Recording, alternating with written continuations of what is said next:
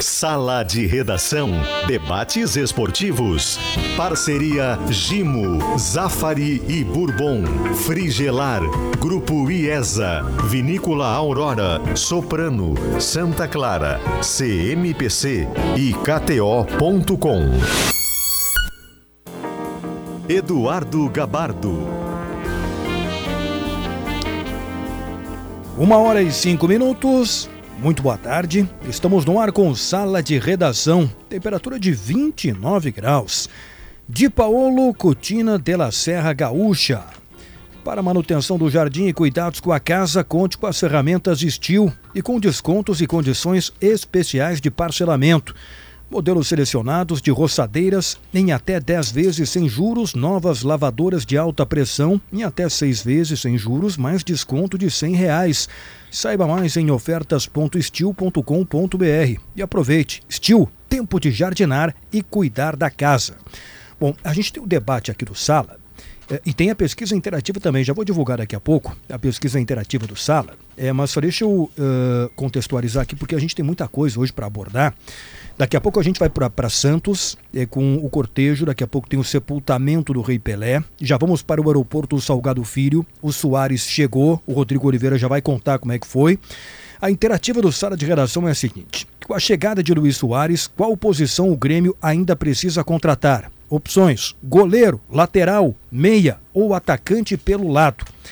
Esta é interativa do Sala para a FIDA, para calcário e argamassa. Confia na FIDA e transforme o seu futuro na FMP. Vestibular, dia 17 de janeiro, inscrições no site fmp.edu.br. Começo com Rodrigo Oliveira. Rodrigo, resume como foi a chegada de Luiz Soares no aeroporto Salgado Filho. Certamente a maior chegada de um reforço da história do futebol gaúcho. É até difícil, viu, Gabardo, estimar quantos gremistas estavam presentes. Conversando aqui com os colegas, a gente chegou a um consenso de que pelo menos 3.000 gremistas havia. Mas é possível que tenha sido mais, porque a gente estava junto ao portão 8 e não tinha o visual de toda a multidão. Tamanha era a quantidade de gremistas. O Luiz Soares chegou às 11h58, pousou neste horário, acompanhado em um voo fretado pelo próprio jogador no Uruguai, mas que será pago pelo Grêmio. Estava ao lado do volante Felipe Carballo, também reforço do Grêmio que pegou essa carona, e mais a família do Soares, a sua esposa, seus 3 filhos, 2 cunhados e 2 filhos dos cunhados. Depois foi para a área internacional do aeroporto Salgado Filho, passar pelo controle migratório, carimbo do passaporte, Receita Federal, e 45 minutos depois, por volta de 12h45, o Soares teve contato com a torcida. Esses pelo menos 3.000 gremistas ficavam na Avenida Sertório, num espaço muito pequeno, entre a Avenida e o portão, e colados na grade. O Soares veio numa van cinza, uma van do Grêmio, saiu da van sempre com seus 3 filhos, em especial o filho mais novo.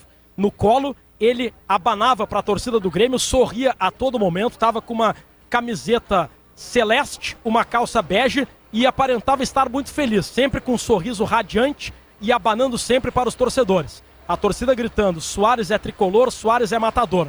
Depois o Soares passou em meio a essa multidão. A Brigada Militar teve muita dificuldade para conseguir isolar a van, abrir um caminho em meio à massa. Depois o Soares foi até um hotel da Zona Norte de Porto Alegre. A torcida do Grêmio saiu toda, essa multidão saiu ao mesmo tempo, acabou bloqueando por pelo menos 5 minutos o trânsito na Avenida Sertório, que segue lento no sentido Zona Leste-Guaíba. E depois o Soares vai para o hotel, já deve ter chegado lá agora há pouco, e vai tomar um banho, dar uma descansada, e em seguida vai para o CT Luiz Carvalho, participa da reapresentação do grupo, não deve ir para o campo, mas fará suas primeiras avaliações. Será a primeira atividade de Luiz Soares como jogador do Grêmio, contrato de 2 anos, Gabardo. Apresentação amanhã, 7h30 na Arena, com a presença do torcedor gremista. Muito obrigado, Rodrigo Oliveira. Só uma correção aí ao Rodrigo Oliveira, né? Boa tarde, Gabardo. A partir de hoje é CT Luizito Carvalho. O Carbajo. Boa, Bagé. 1h09, certa de Schwalm. Economize com os painéis solares WEG da metalúrgica Schwalm. Acesse pensouenergiasolar.com.br. Muito obrigado, Rodrigo Oliveira. Agora, pessoal, se já foi assim, né, no aeroporto com essa festa toda, imagina amanhã que já tem 21.000 ingressos vendidos na Arena, 7h30. Vai ser uma super apresentação do Soares amanhã na Arena, hein? É, tem uma onda de positivo, de otimismo, né? Uma onda de uma perspectiva muito positiva por parte do torcedor. E a gente sabe, tem um monte de coisa para acontecer, né? A bola não rolou, tem um monte de situações. E o futebol é isso, né? O futebol não só se ganha, né? Por empolgação, tem dentro de campo. Mas, Gabardo, tem uma frase que eu tenho repetido muito e ela precisa bater muito na cabeça dos torcedores do Grêmio. É que o Grêmio vive uma sensação de alívio e de positividade depois de muito tempo. Era muita pancada, era dirigente atrapalhado e que dava entrevista dormindo e que se perdia nas declarações e que contratava errado e que sentava com o treinador e contratava e ali na frente daqui a pouco demitiu aquele treinador e trazia o outro técnico que não tinha contratado aquele... Sabe? Era só pancada e pancada e pancada. Agora o torcedor do Grêmio começa a ver um time que está sendo montado com boas peças, principalmente chegando 4, 5 jogadores em nível de titularidade e o tamanho da contratação do Soares, né? A empolgação é... Toda a rivalidade, natural. Gabardo, bom dia a todos, boa tarde. Toda a rivalidade, toda discussão de rivalidade beira muita burrice e essa é a graça dela, né? Uhum. Ela deixa de lado algumas coisas importantes, assim, pra virar essa chacota que é, né? E ela que é divertida no trabalho, na escola, é assim que a gente nasce tendo rivais, né? Enfim. Só que a burrice tem um limite, né? Tem um limite. E o limite é quando um outro time contrata um cara como o Luiz Soares. Se não, o movimento... E do jeito que foi, o Grêmio não vai gastar 1 milhão e 800 mil reais por mês. Né? O Grêmio que vai gastar, o jeito que foi, a inovação que teve na contratação. Como disse o Bagé, a gente tá agora vivendo a apresentação, a chegada de um jogador. Então, por isso que tem que ter milhares de pessoas lá. Então, a burrice tem um limite. Eu não vou chegar nesse limite. É uma contratação gigantesca do Grêmio. Gigantesca. O movimento e o jeito que foi é gigantesco. Né? Se fosse gastar 1 milhão e 800, eu falaria que não é tão gigantesco assim. É um perigo, 1 milhão e 800 para um jogador só, do jeito que o Grêmio estava. Aliás, não contrataria, não teria dinheiro para pagar. Né? Mas assim, então eu vou afastar a burrice que me acompanha diariamente em todas as minhas falas aqui para parabenizar o torcedor do Grêmio pela contratação do Luiz Soares, porque ela é gigantesca. Uma das maiores do estado, uma das maiores da história do Grêmio, uma das maiores do futebol brasileiro. O Luiz Soares é um senhor centroavante, um dos maiores atletas de um país ainda em atividade, ainda querendo. Ela é gigantesca. Só que... Se a gente olhar assim, para a carreira do Luiz Soares, eu acho que tem um negócio que motiva muito o torcedor. Eu não vou falar da quantidade de gols que o Soares já marcou na carreira, porque teve temporadas que ele empilhou gols, com uma média extraordinária. Bom, o currículo dele fala por si só. Mas que é um outro detalhe, o Leonardo ontem falou sobre isso, o Grêmio está trazendo um jogador competitivo, ao extremo, ao limite. E quando se gasta muito dinheiro para se contratar um jogador... O mínimo que se espera é qualidade. Bom, isso é o básico, né? E ele tem. Mas o que o torcedor espera também é a entrega. E isso o Soares certamente não vai ficar devendo. Não vai faltar, conhecendo a carreira do Soares, como todos conhecem, não vai faltar comprometimento, não vai faltar essa questão do jogador competitivo ao limite, ao extremo. Quando se vê o Soares jogando, mesmo nos momentos em que ele não está com a condição física ideal... Ele briga pela bola o tempo inteiro. É o centroavante que incomoda o zagueiro. Ele briga pela posse de bola o tempo inteiro, sem parar. Ele vive o jogo, né? Eu acho que isso mexe com o torcedor, né? Ele não veio enganar. Ele não veio aqui pegar mais um dinheiro na reta final da carreira. Ele veio para jogar, ele veio para competir. É da essência dele. Ele é um jogador que sempre foi assim e mais jovem passou do ponto. Né? Teve aquele episódio da mordida que ele ficou suspenso. Quando ele é contratado pelo Barcelona, inclusive, ele está... duas vezes ele mordeu. Exato. Por quê? Porque é a essência de competição dele. Hoje mais maduro, hoje um cara já com 35 para 36 anos, faz agora dia 24, 36 anos, ele já entende isso, que não dá para passar do ponto. O Soares representa muito daquela identidade do jogador uruguaio, que a gente se acostumou a ver aqui nos anos 70, 80, né, quando os clubes uruguaios ainda disputavam palmo a palmo, título de Libertadores e Mundial. Hoje o futebol uruguaio caiu muito, os principais jogadores estão fora, é um país pequeno que produz muitos jogadores, mas perdeu muito o futebol uruguaio dos clubes. Mas essas grandes estrelas mantêm essa essência uruguaia. Contei ontem a história do Lugano aqui, que o Lugano contou, do quanto ele cria conflitos do Soares, ele vive de conflitos dentro do campo. Ele fica se desafiando, é um cara que não se acomoda dentro de campo. Vai agregar. O grande desafio do Grêmio a partir de agora é criar um ambiente, e aí está nas mãos do Renato, para que se tenha um time que consiga potencializar o Soares. porque o Soares é o jogador que atua numa faixa restrita do campo, ele é o 9, ele não vai resolver tudo sozinho. Aí tem que ter uma boa mecânica de jogo, e o Grêmio está contratando para isso, para que o Soares possa ser o Soares que a torcida está indo buscar no aeroporto. E eu acho que aqui no Brasil ele vai conseguir ser. E ele é o 9, mas... Eu não condeno essas mordidinhas no ouvido, não. Todos nós já demos mordidinhas no ouvido. Todos nós. Então, sabe o que falta o Grêmio contratar agora? Um outro centroavante. O Grêmio não tem um centroavante de mobilidade. Se tiver que mudar um jogo, vai ser o mesmo centroavante. O Grêmio tem que ter uma opção B. Não precisa, claro, e nem vai ser um jogador da altura do Soares. Mas tem que ter o plano B. Olha, não está dando com um jogador 9 fincado, precisamos de uma movimentação. O Grêmio não tem esse jogador. Mas o Soares, ele é um jogador de dentro da área, o Guerrinha falou bem, mas ele é um de dentro da área que não é o Diego Souza. Cuidado o Grêmio se pegar, não vai fazer, mas o time que tem o Luiz Soares como centroavante é um centroavante postado e começar a levantar bola para a área, por exemplo. Pro Diego Souza dá, pro Soares não dá. É. Ele é o centroavante de dentro da área com bola trabalhada. Sim. Vamos pegar assim um exemplo, talvez exagerado, mas Romário. Romário não adiantava, mesmo que ele cabeceasse bem, e o Luiz Soares cabeceia também, mas ele não é o cabeça, não é o homem da bola, não é o grandão. Aquele ele não é o Jardel. Não, ele tem que ter assessoria, ele tem que ter assessoria por baixo, é bola lançada, bola, bota dentro da área, no pé do Soares, que sai coisa. Agora não adianta, tem que elaborar isso também. E o Grêmio até tem jogado, por exemplo, eu imagino, vamos fazer com o que o Grêmio tem, vamos pensar o Ferreira, os seus melhores dias, um baita assistente pro Soares. É um baita parceiro pro Soares. Aquela característica de jogador. A própria mudança do meio campo do Grêmio vai ser parceria para Soares. Os Exato. Caras que estão chegando são caras que jogam com a bola, que tocam de pé em pé, que fazem essa bola andar, né? Exatamente. Ele vai ser mais municiado. Vamos para Santos, tem um chamado do Simon Bianchini, que está com o Jeremias Zerneck, fazendo um trabalho que é muito importante. Todo o acompanhamento, primeiro do velório, depois do cortejo pelas ruas de Santos, daqui a pouco o sepultamento do Rei Pelé.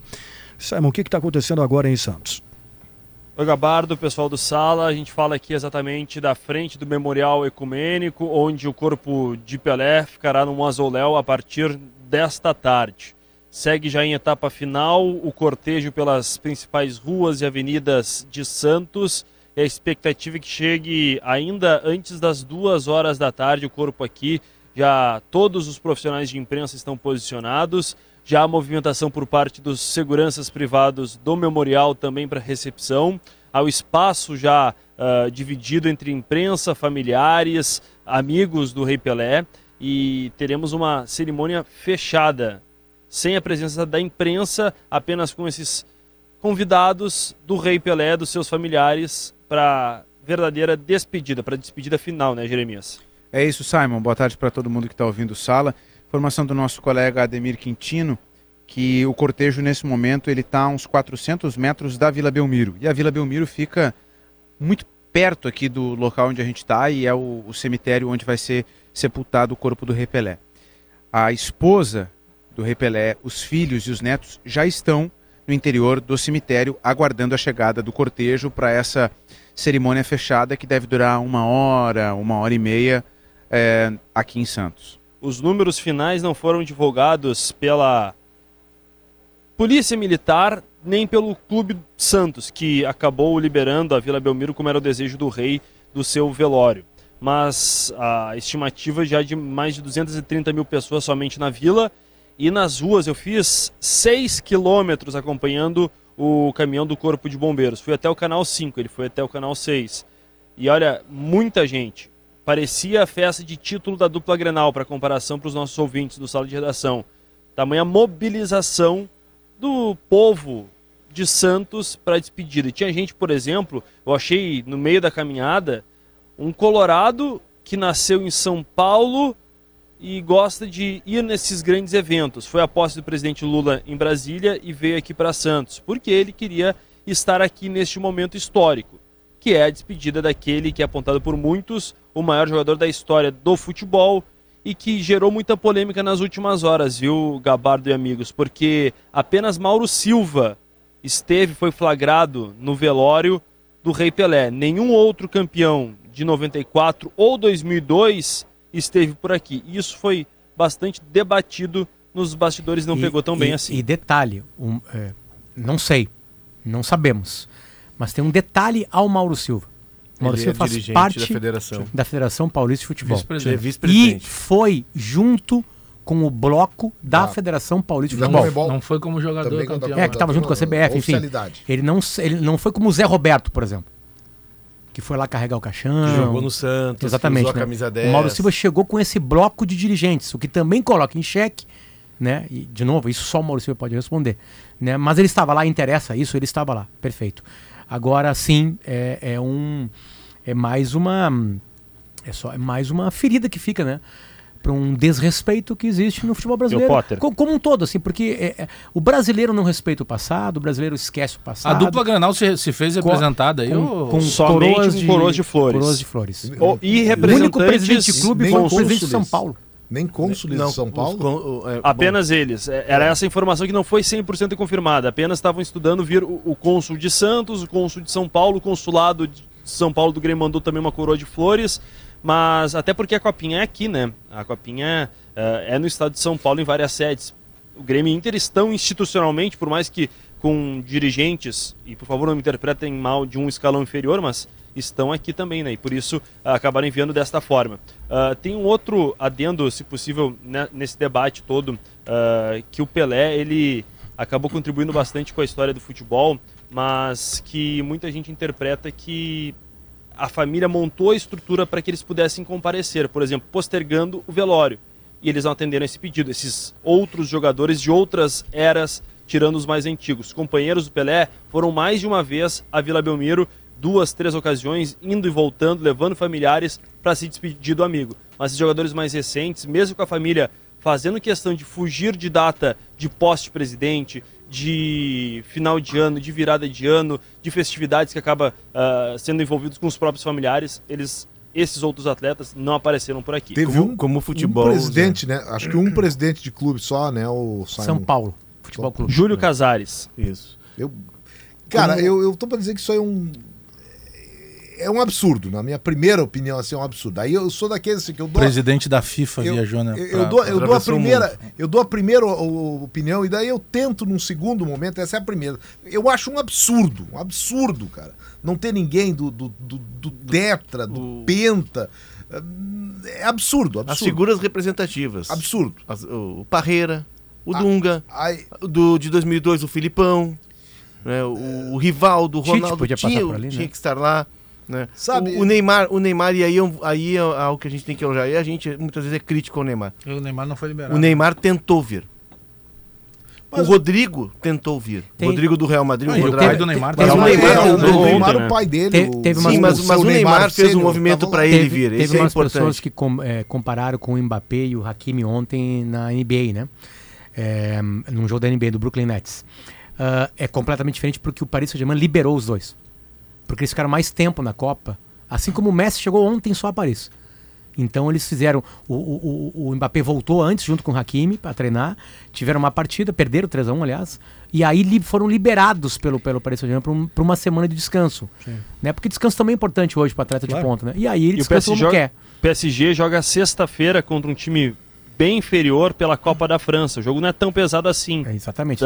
Então essa comparação... O Mbappé estava na NBA. Não, o Mbappé foi liberado pelo clube, o Neymar não. Assim como faltou sensibilidade para os nossos ícones aqui de 94 e de 2002, tá? Faltou sensibilidade para o PSG.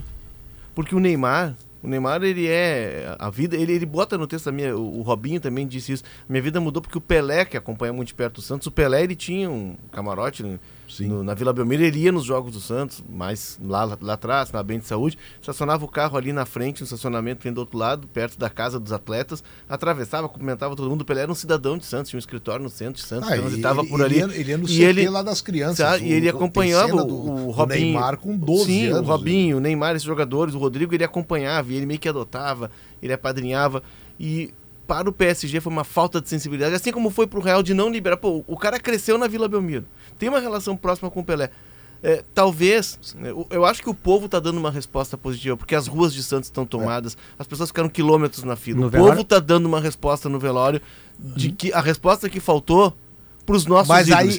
Aí, só para terminar, aí na Copa, na Copa teve um evento da Conmebol que teve uma homenagem pro Pelé.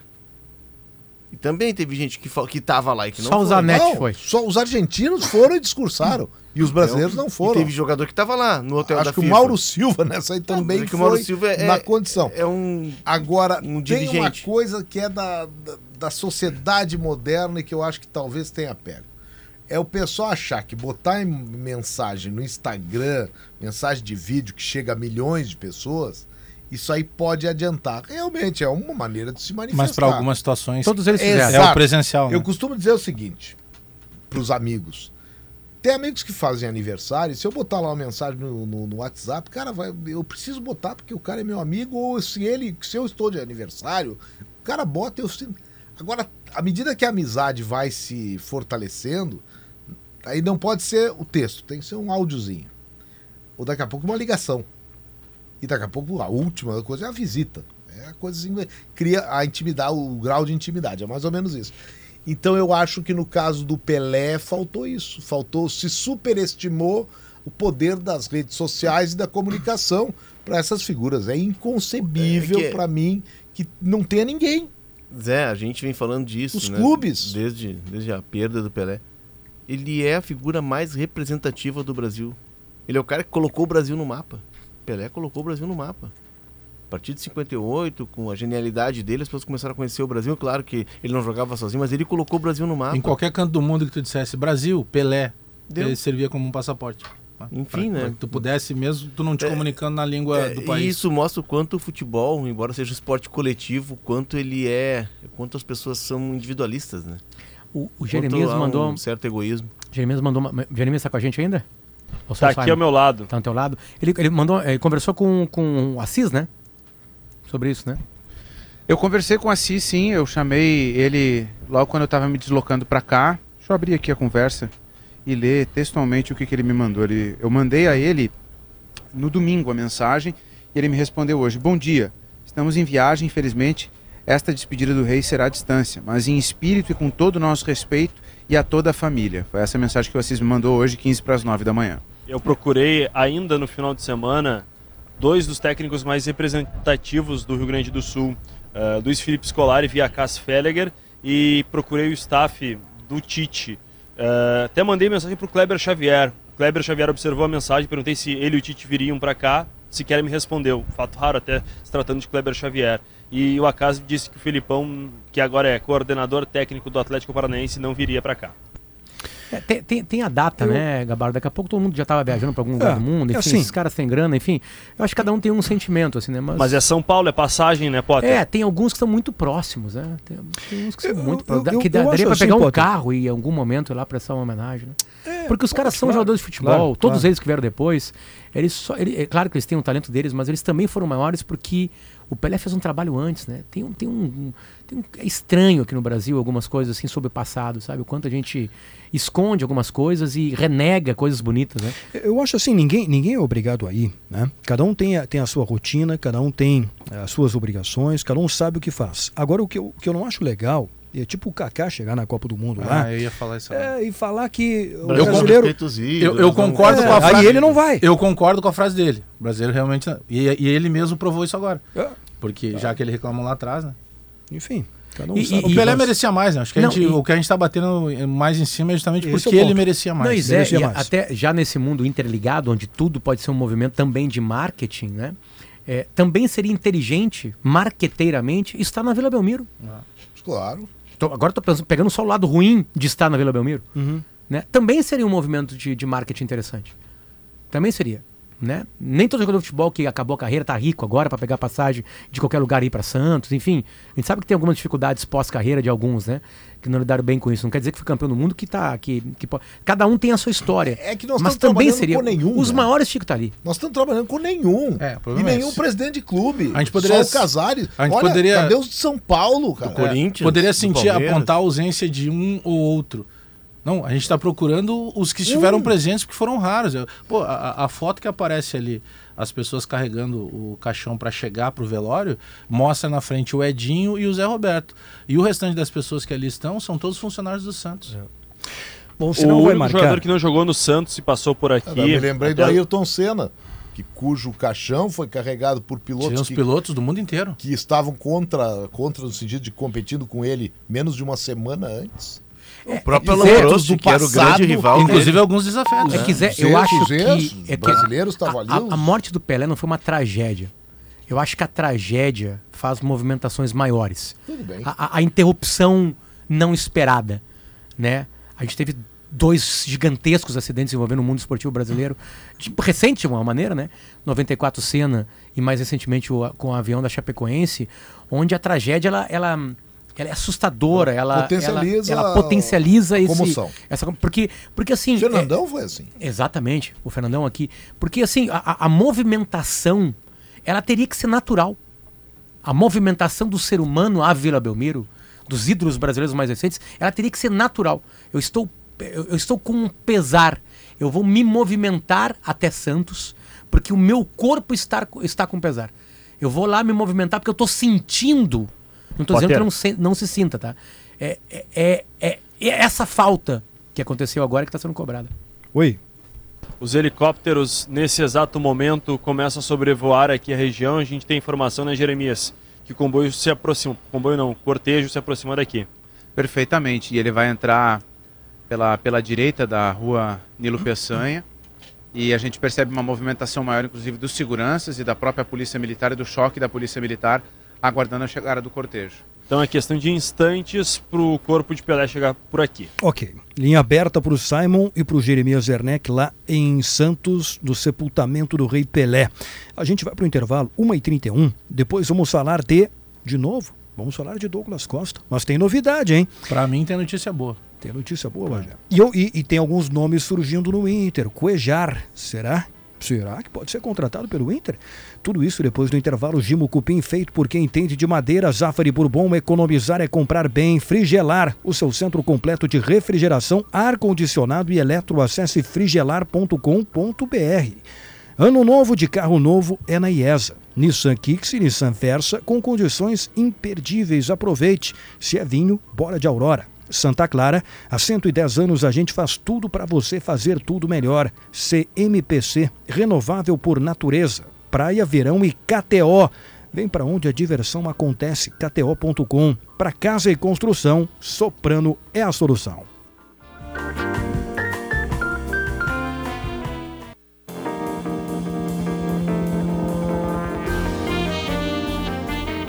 Rápido, né, Gabardo? Não lembra de falar toda a bobagem que a gente falava no intervalo.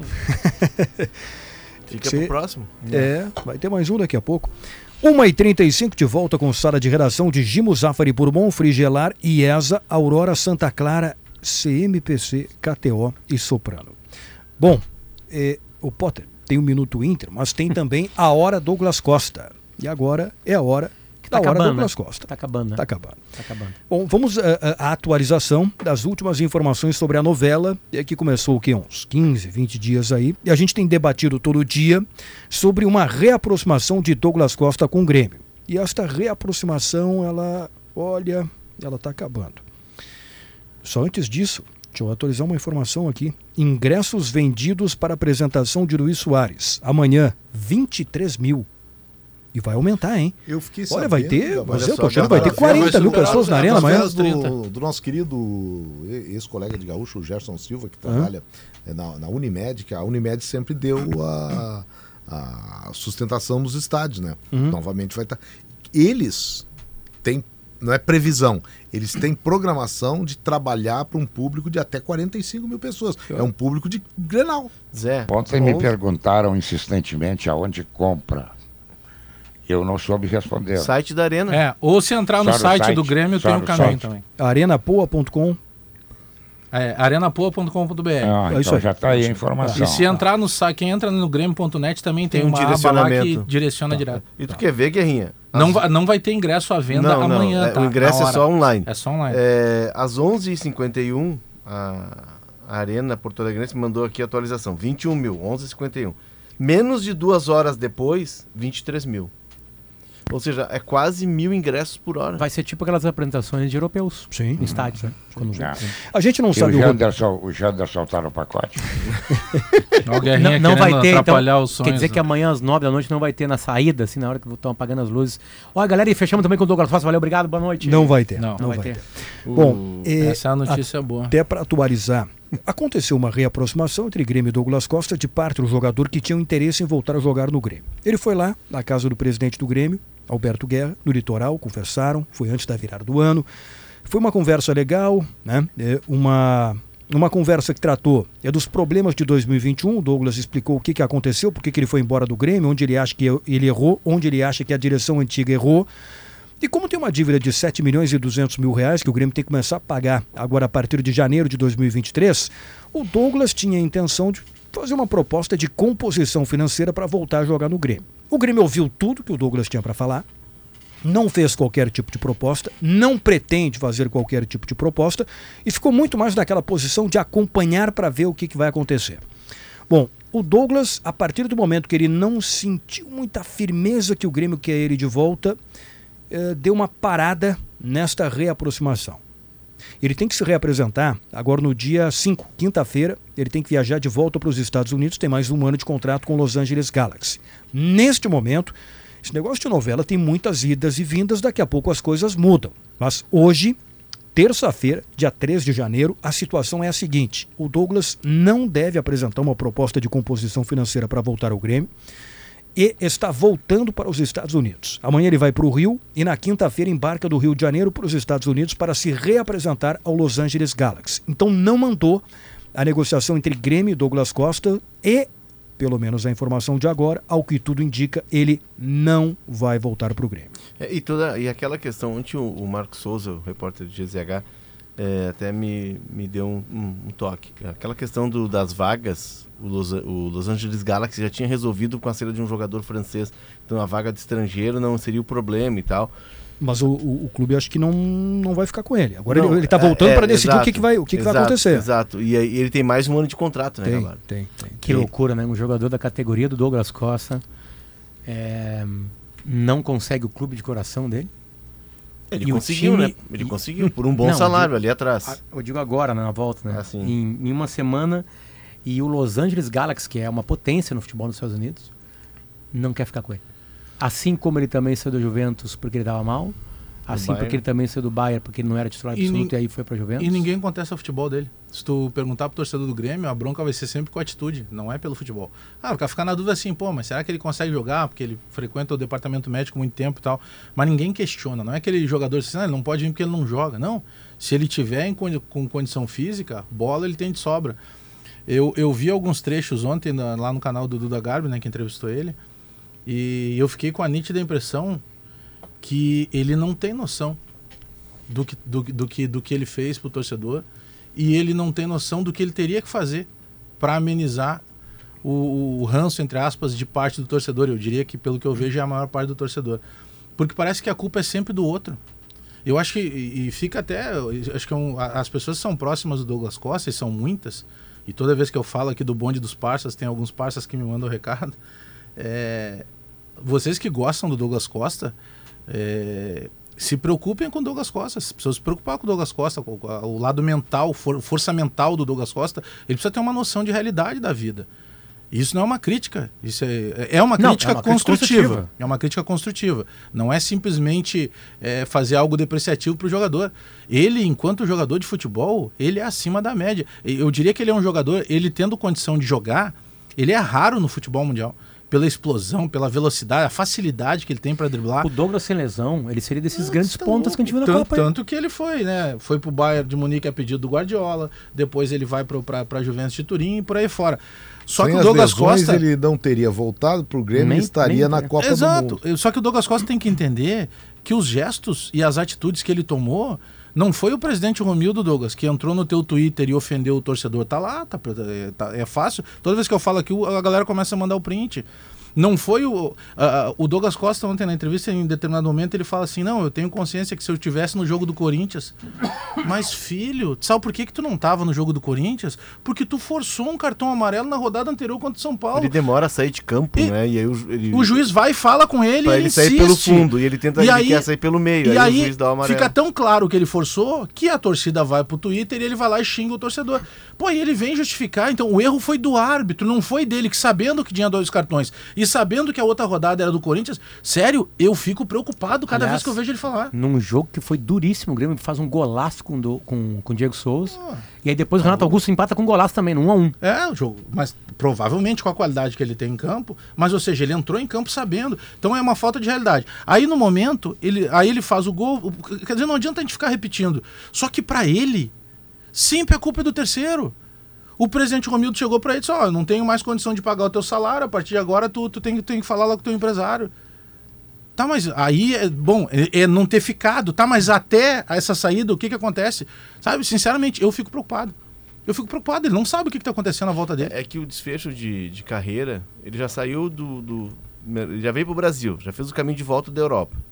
Aí no Brasil ele não consegue, né, por todo esse histórico que tu citaste aí. Aí vai para os Estados Unidos, que é um mercado emergente, mas já é um mercado que não é um mercado para o Douglas Costa. É um mercado, talvez, para o cara que está no final de carreira. O Douglas Costa tinha 31 anos. Ele não consegue se firmar no mercado norte-americano, está voltando para lá, a gente não sabe o futuro dele. Né? Ele foi contratado como grande estrela para formar um ataque com o Titiarito e eles foram eliminados na semifinal da conferência pelo outro time da cidade. Que é campeão depois, né? Que é campeão depois e que é um time mais novo e tal. Eu tava pensando agora nos parças, né? Que o Bajé estava falando do Douglas Costa e de uma coisa que, como é difícil controlar, e acho que todo mundo que está nos ouvindo e a gente aqui já viveu uma situação assim, tomara que nós não... que a gente nunca tenha sido a pessoa, né? É, um amigo ou uma amiga começam a crescer.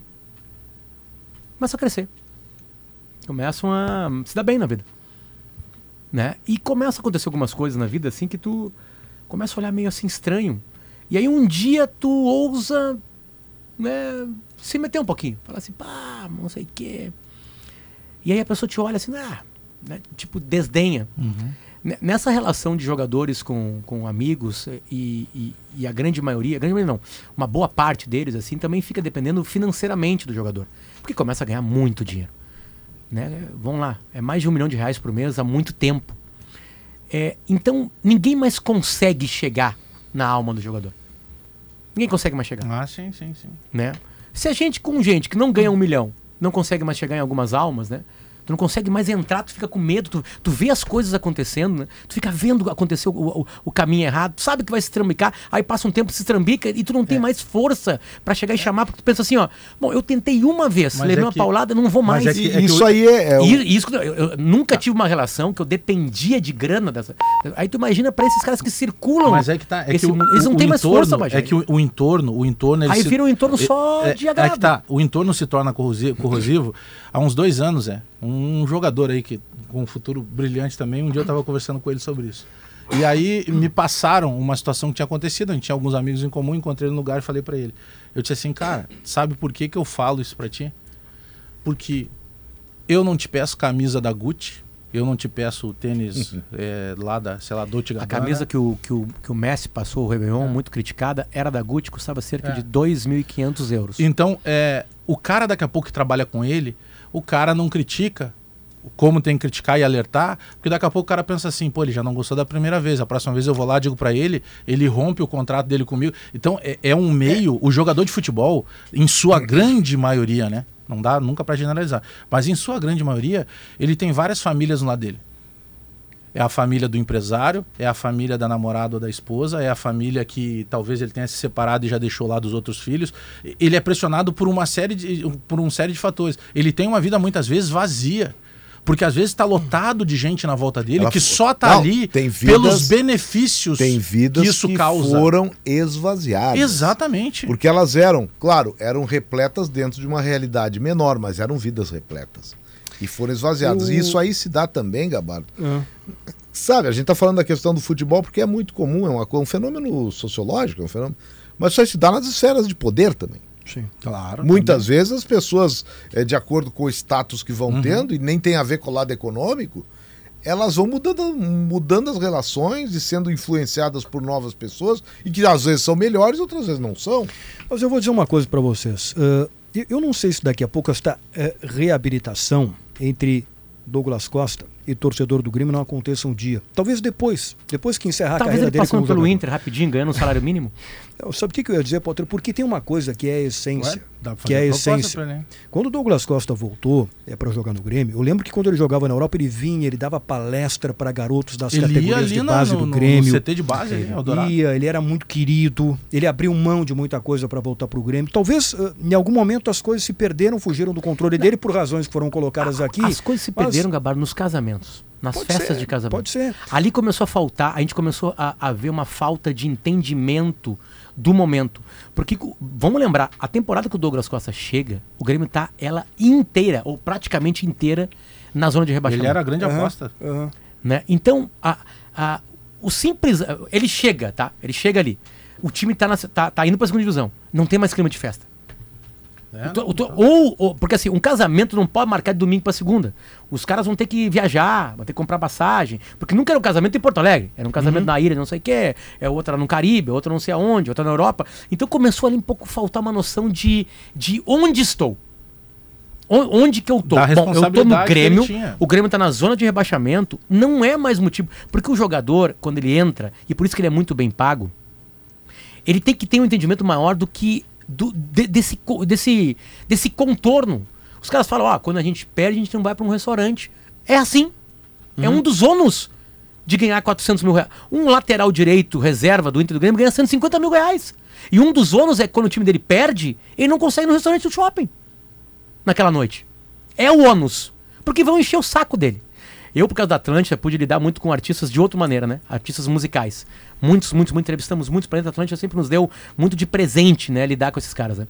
E todos eles cada um deles tinha uma pecha de algum tipo de máscara, que sempre é muito divertido. O Chorão tinha uma, o Lulu Santos tinha outra, a Ivete Sangalo tinha outra, Zeca Pagodinho teve aquela vez que ele foi lá e botou Santana em cima do palco, por isso que nasce depois aquele trote do Duda Garbi em cima dele, enfim, né? E aí um dia eu perguntei pro assessor de um deles que eu não posso falar, mas um cantor muito famoso, ele foi de uma banda grande, e depois eu falei assim, tá, mas por que vocês protegem ele assim?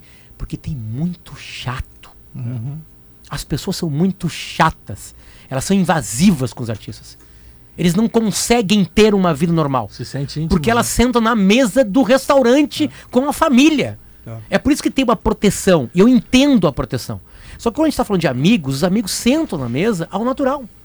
E esses amigos não conseguem mais sacudir a pessoa, sabe? Pra dizer assim, cara, esquece os casamentos, o teu time tá na zona de rebaixamento. Mas aí, Potter, é um ônus de 1 milhão e pouco que ele ganhava. Mas aí cria aquela bolha e pra tu ficar ali no entorno dele, tendo as benesses, porque esses caras têm benesses, tu não critica. Então, tu não consegue mais, velho. Tu vira uma classe. Não, mas alguns não tentam. Não, alguns não tentam mais. Não tentam pra não perder, pra não ser excluído. Tu é o amigo, tu é o amigo. Sim, mas eu comecei falando que a gente vive isso também, de vez em quando na nossa vida. A gente vive isso. E é difícil falar com pessoas assim. Imagina se é uma pessoa que te dá frutos, que te dá grana, que te dá viagem, que te dá roupa. Aí tu fica dependente, tu é um dependente. Como é que tu vai sacudir alguém dependente, Jeremias? Informação de Santos. O caminhão do Corpo de Bombeiros com o Corpo de Pelé acaba de entrar na rua Joaquim Távora, que é a penúltima rua por onde vai passar o corpo do Rei Pelé. São 3 quarteirões até a esquina onde esse caminhão e o cortejo vão dobrar à esquerda para chegar no Memorial Ecumênico. O caminhão ele vai ter que passar por uma multidão de pessoas que estão distribuídas nesses 3 quarteirões. A rua é uma rua de um bairro típico de Santos. Tem sobrados dos 2 lados, não existem prédios muito altos por aqui e a gente consegue observar que o cortejo vem avançando. As sirenes das caminhonetes do choque da Polícia Militar de São Paulo à frente e o caminhão do Corpo de Bombeiros com o caixão do Rei Pelé atrás. Então, mais uns 400 metros até chegar ao cemitério onde será sepultado o Rei Pelé. Eu estou no ponto final, Gabardo e amigos, onde o caminhão do Corpo de Bombeiros vai manobrar e vai entrar de ré para a descida, daí sim, do caixão com os restos mortais, o corpo do Rei Pelé. Tem muita imprensa por aqui, eu fiz a contagem de helicópteros. São 3 nesse momento, ou de TVs ou de segurança por parte da Polícia Militar. Muitos drones também fazendo imagens e detectando também questões de segurança no entorno. Então tem muita gente, tanto trabalhando como também para se despedir do rei do futebol. Essas imagens aéreas, sejam de drones ou também de helicópteros, elas chegam a nós, a televisão está transmitindo. E estão em GZH também. E essas imagens, elas há pouco mostraram que o cortejo, ele fez uma volta próximo à Santa Casa ali de Santos e não chegou junto ao CT Rei Pelé. Pertinho. Aliás, o CT Rei Pelé acho que nem é o que... o que o outro, o lado da chegada que é... E passou, mas aí passou do lado do estádio Urico Mursa, que é o da Portuguesa Santista. Esse que é a caminho do CT, é caminho do cemitério. Então o cortejo do Pelé sai da Vila Belmiro, passa perto do CT Rei Pelé, mas ao lado do estádio Urico Mursa da Portuguesa Santista, onde o Pelé jogou também bastante. Certamente deve ter feito gols lá, né? A Portuguesa é a segunda maior vítima, depois do Corinthians. Junto com a Ferroviária, eu acho. Portuguesa, não a Santista. A DD Esportes. A DD Esportes, né, de São Paulo. Sim. O momento mais emocionante foi, tranquilamente, o momento que o caminhão, né, que o carro de bombeiros para na frente da casa da mãe do Pelé. Dona Celeste, 100 anos. Dona Celeste não apareceu, tem 100 anos de idade, não estava na janela nem na sacada, mas estava a irmã dele, a Maria Lúcia, e mais vários parentes, os filhos dela, os netos dela, enfim. Né? Então tinha ali sobrinho do Pelé, neto sobrinho do Pelé. E aí teve o caminhão parou em respeito, assim, foi muito emocionante. Ficou mais tempo que deveria, e aí elas rezavam, né, faziam, abanavam, o público aplaudia toda hora eles ali, né, porque a mãe do Pelé estava lá dentro da casa. Muita gente se surpreendeu. Significado gigantesco. Essa foi uma informação, logo que o Pelé faleceu, que surpreendeu a muitos. O fato da Dona Celeste ser viva ainda. 100 anos, né? Com 100 anos. Tinha muita gente. Fez 100 anos em novembro do ano passado. E o seu Dondinho era jogador, né? Ele vai para Bauru, que ele se transfere do clube de Três Corações. Para de jogar por lesão. E vai jogar em Bauru. Nasce em Três Corações porque o pai dele estava jogando lá, né? E aí o Pelé vai jogar no Baquinho e um dos técnicos, né? Que era um jogador, Valdemar de Brito, chama a família e disse, olha, ele é diferente. E aí com 15 anos ele vai para Santos. E tem uma história muito legal que o sonho dele era conhecer o mar. Aí ele larga tudo na casa do atleta ali, que é em frente à Vila Belmiro, e vai correndo pro mar. Aí ele chega na beira da praia, enche a mão e toma água. E diz, mas é ruim? Sensacional. Simon, Jeremias, agora a cerimônia, depois que chegar ali o caminhão do corpo de bombeiros, né? A cerimônia será restrita aos familiares?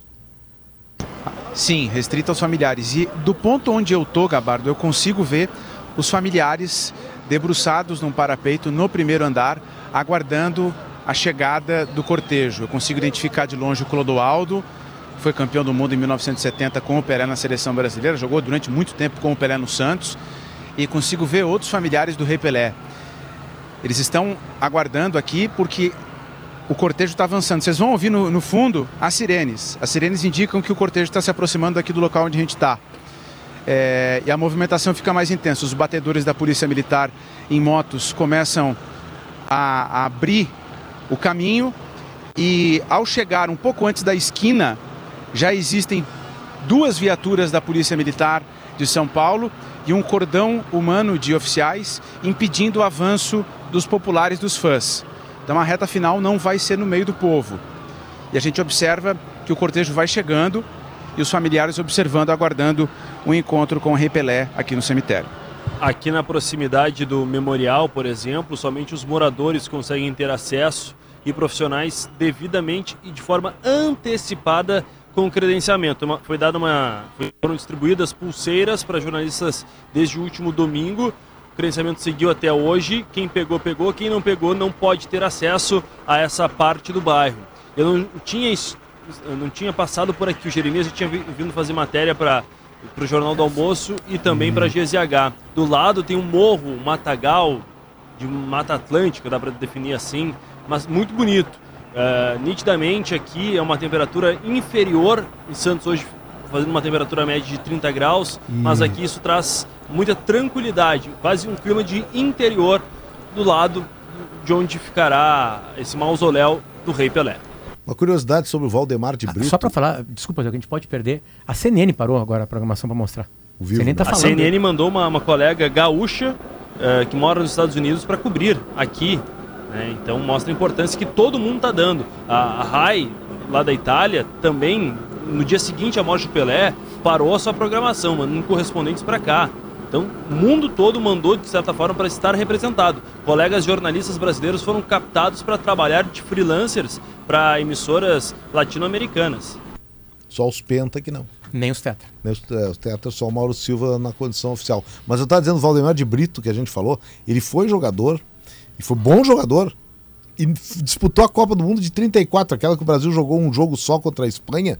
O Valdemar de Brito foi craque na época dele, e depois encerra a carreira na Portuguesa Santista, nos anos 40, e fica ali por Santos, e através dele é que o Pelé é descoberto pra, ele tinha contatos no pelo Santos Futebol Clube. Ele tinha contatos no Santos, e ele treina o Pelé com 13, 14 anos, e disse, olha, ele é diferente. E convence, o Pelé não queria, né? A família não queria, a família é muito próxima, mas convence o Pelé a se mudar para Santos com 15 anos. E foi de trem. Olha que loucura. Qual é a homenagem que Porto Alegre vai prestar ao Pelé? Esta que eu quero saber. No Rio de Janeiro, né? O Rio de Janeiro mudou uma rua que tinha um nome de Radial, ao lado do Maracanã, para a Rua Pelé. A partir de amanhã o nome da rua é Rua Pelé. Então, imediatamente. Poder. Oi. O caminhão do Corpo de Bombeiros vai dobrar a esquina. As motos da Polícia Militar já pararam, portanto, o cortejo oficialmente terminou. O caminhão dobra a esquina, entra na Avenida Nilo Peçanha, que dá acesso ao Memorial Ecumênico. E vai percorrer os últimos 50 metros, Simon. Os últimos 50 metros da volta final de Edson Arantes do Nascimento por Santos. Os oficiais que estavam guardando o caixão começam a retirar as rosas que guardavam o local onde vai carregando o corpo do Rei Pelé. E o caminhão se aproxima da entrada do memorial, Simon. São muitos cinegrafistas, os populares por aqui começam a bater palmas. Cinegrafistas à frente, os batedores já passaram. Olha lá, ó, o cântico de algumas donas de residências aqui, bandeiras do Brasil, Corpo de Bombeiros fez a escolta, tem profissionais do Santos também na cabine, ele faz o sinal para dobrar à esquerda para ganhar amplitude e conseguir entrar de ré. São 8 oficiais da Polícia Militar na parte superior do Corpo de Bombeiros, 6 que vieram na parte traseira para fazer a escolta. Agora são muitos policiais militares que fazem a segurança aqui com gradis para a imprensa não acessar, não entrar na área reservada para que o corpo acabe descendo. Aqueles oficiais que faziam a segurança na parte traseira desceram, pegam, saem, muitos policiais militares acabam se movimentando para fazer a descida. Imagina, o caixão do Rei Pelé, nesse exato momento, vai deixar o caminhão de bombeiros. Vocês voltam em um minutinho aí, descrevendo esta cena. Notícia na hora certa, e nós já voltamos com sala de redação, com os momentos finais do cortejo. Daqui a pouco tem o sepultamento do Rei Pelé lá em Santos.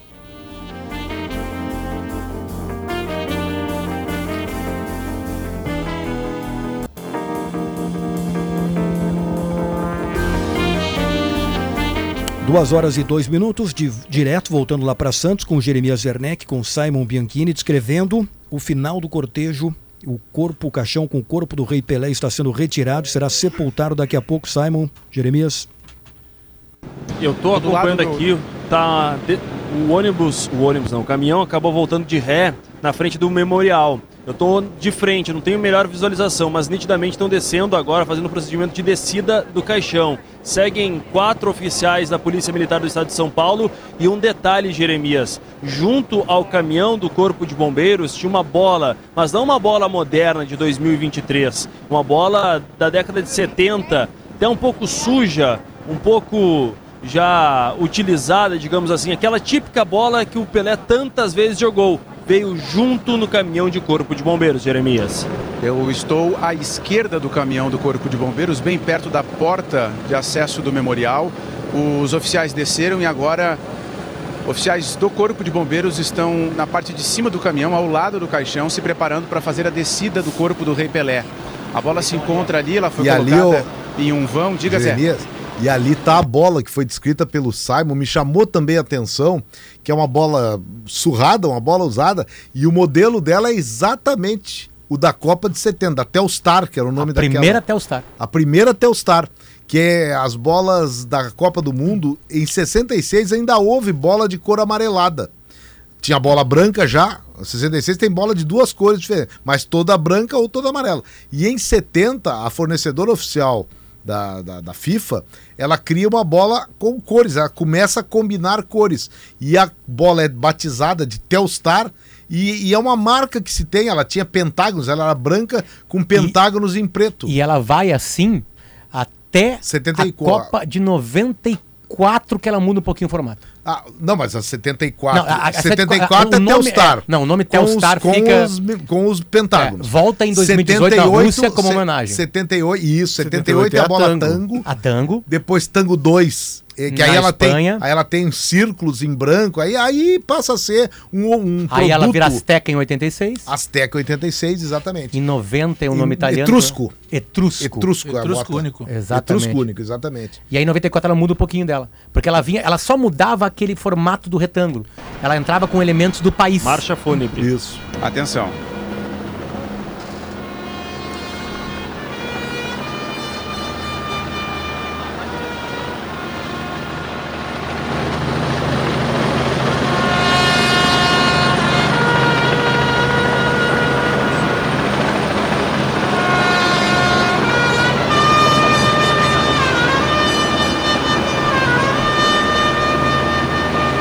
Neste momento, o caixão com o corpo de Pelé está em cima ainda do caminhão do corpo de bombeiros.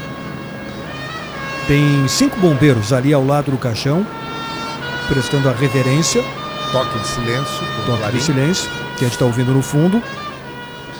Bem em frente ao Memorial de Santos, onde daqui a pouco irá acontecer a cerimônia de despedida de Pelé. Já dá para ouvir no fundo o som do helicóptero, né? E tá aí a última cerimônia de homenagem a Pelé. Logo atrás do caminhão, Gabardo, foi colocada uma espécie de escada articulada para receber o caixão que vai ser descido pelos oficiais do Corpo de Bombeiros que estão na parte de cima do caminhão. Eles agora esperam o sinal para começar o procedimento de descida. Eles aguardam o sinal. As bandeiras do Santos e do Brasil, elas vieram no caixão, acima do caixão, e foram retiradas logo que o caminhão estacionou aqui. Agora sobe um sexto oficial do Corpo de Bombeiros e eles dialogam sobre o procedimento para a descida do caixão e aguardam a orientação de outros 2 colegas que estão na parte de trás, na parte inferior. Um deles sobe, se aproxima de onde estão as luzes e aguardam para fazer o procedimento de descida com o caixão do Rei Pelé.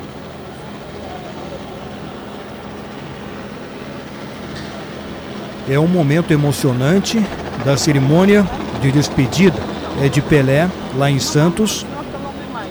Neste momento, começou. O caixão será retirado do caminhão do Corpo de Bombeiros. Jeremias. O caixão é erguido. Aplausos e ele começa a descida. Os oficiais do Corpo de Bombeiros que não estão no topo recebem, pegam pelas alças, estruturam e começam a descida até essa escada articulada que vai receber, para que depois ele seja conduzido. Obrigado, Rei! Obrigado, Rei Pelé! A uma sala onde será feita uma cerimônia privada para os familiares. O caixão do Rei Pelé é acomodado em uma mesa logo atrás do caminhão do Corpo de Bombeiros e já estão colocados outros oficiais para o deslocamento. Hino do Santos? E nesse momento começa a tocar uma marchinha de carnaval que ficou popular como o Hino do Santos, o segundo Hino do Santos. É verdade.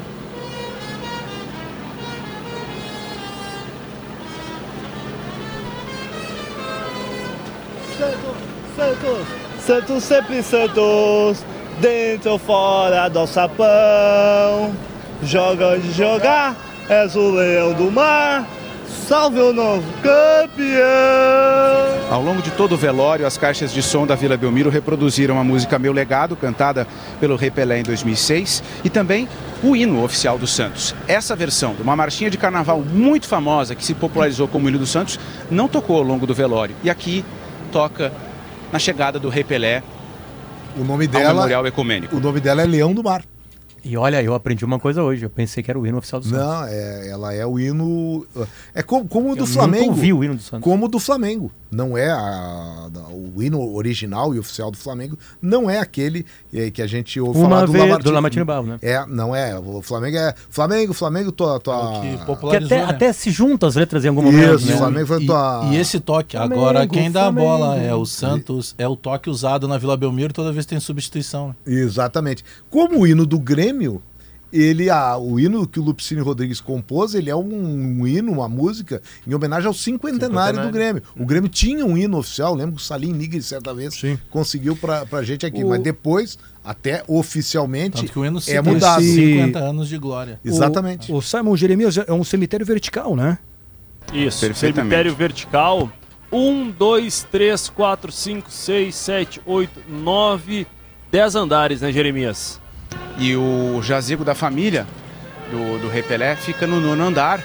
E ele escolheu o nono andar por conta do pai, que era atacante. Então ele escolheu o nono andar e ele ficaria lá. Agora uma cena muito emocionante. Funcionários do memorial, do cemitério, que ficam em andares superiores, eles tiveram uma visão privilegiada desse deslocamento do caixão e eles estão emocionados. Nesse momento o caixão avança por um corredor, logo na entrada do memorial.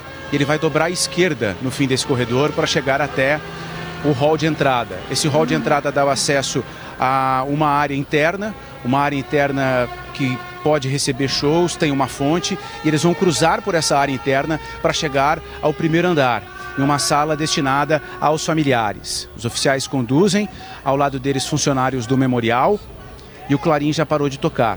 Uma fila de funcionários tocada foi... A última música que a gente ouviu agora foi Segura na Mão de Deus. Foi a música que tocou quando o clarim parou de tocar. Era essa música que havia sido executada, Jeremias. Para quem está só no rádio, né? Jeremias não está com as imagens. O caminhão do Corpo de Bombeiros estacionou o caixão com o corpo do Rei Pelé, foi retirado. E como é um memorial, um cemitério vertical, é como se o caminhão tivesse parado na frente de um prédio. Né? Então ali o caixão foi retirado, foi colocado para a parte interior e agora a cerimônia íntima para familiares, amigos mais próximos, vai acontecer com o sepultamento do Rei Pelé. E essa escolha pelo nono andar, além da homenagem ao Dondinho, o pai que era atacante, o Pelé também fez essa escolha porque ali tem uma vista para a Vila Belmiro. É, incrível, né? Dá para ver, da Vila Belmiro, dá para enxergar o memorial e vice-versa.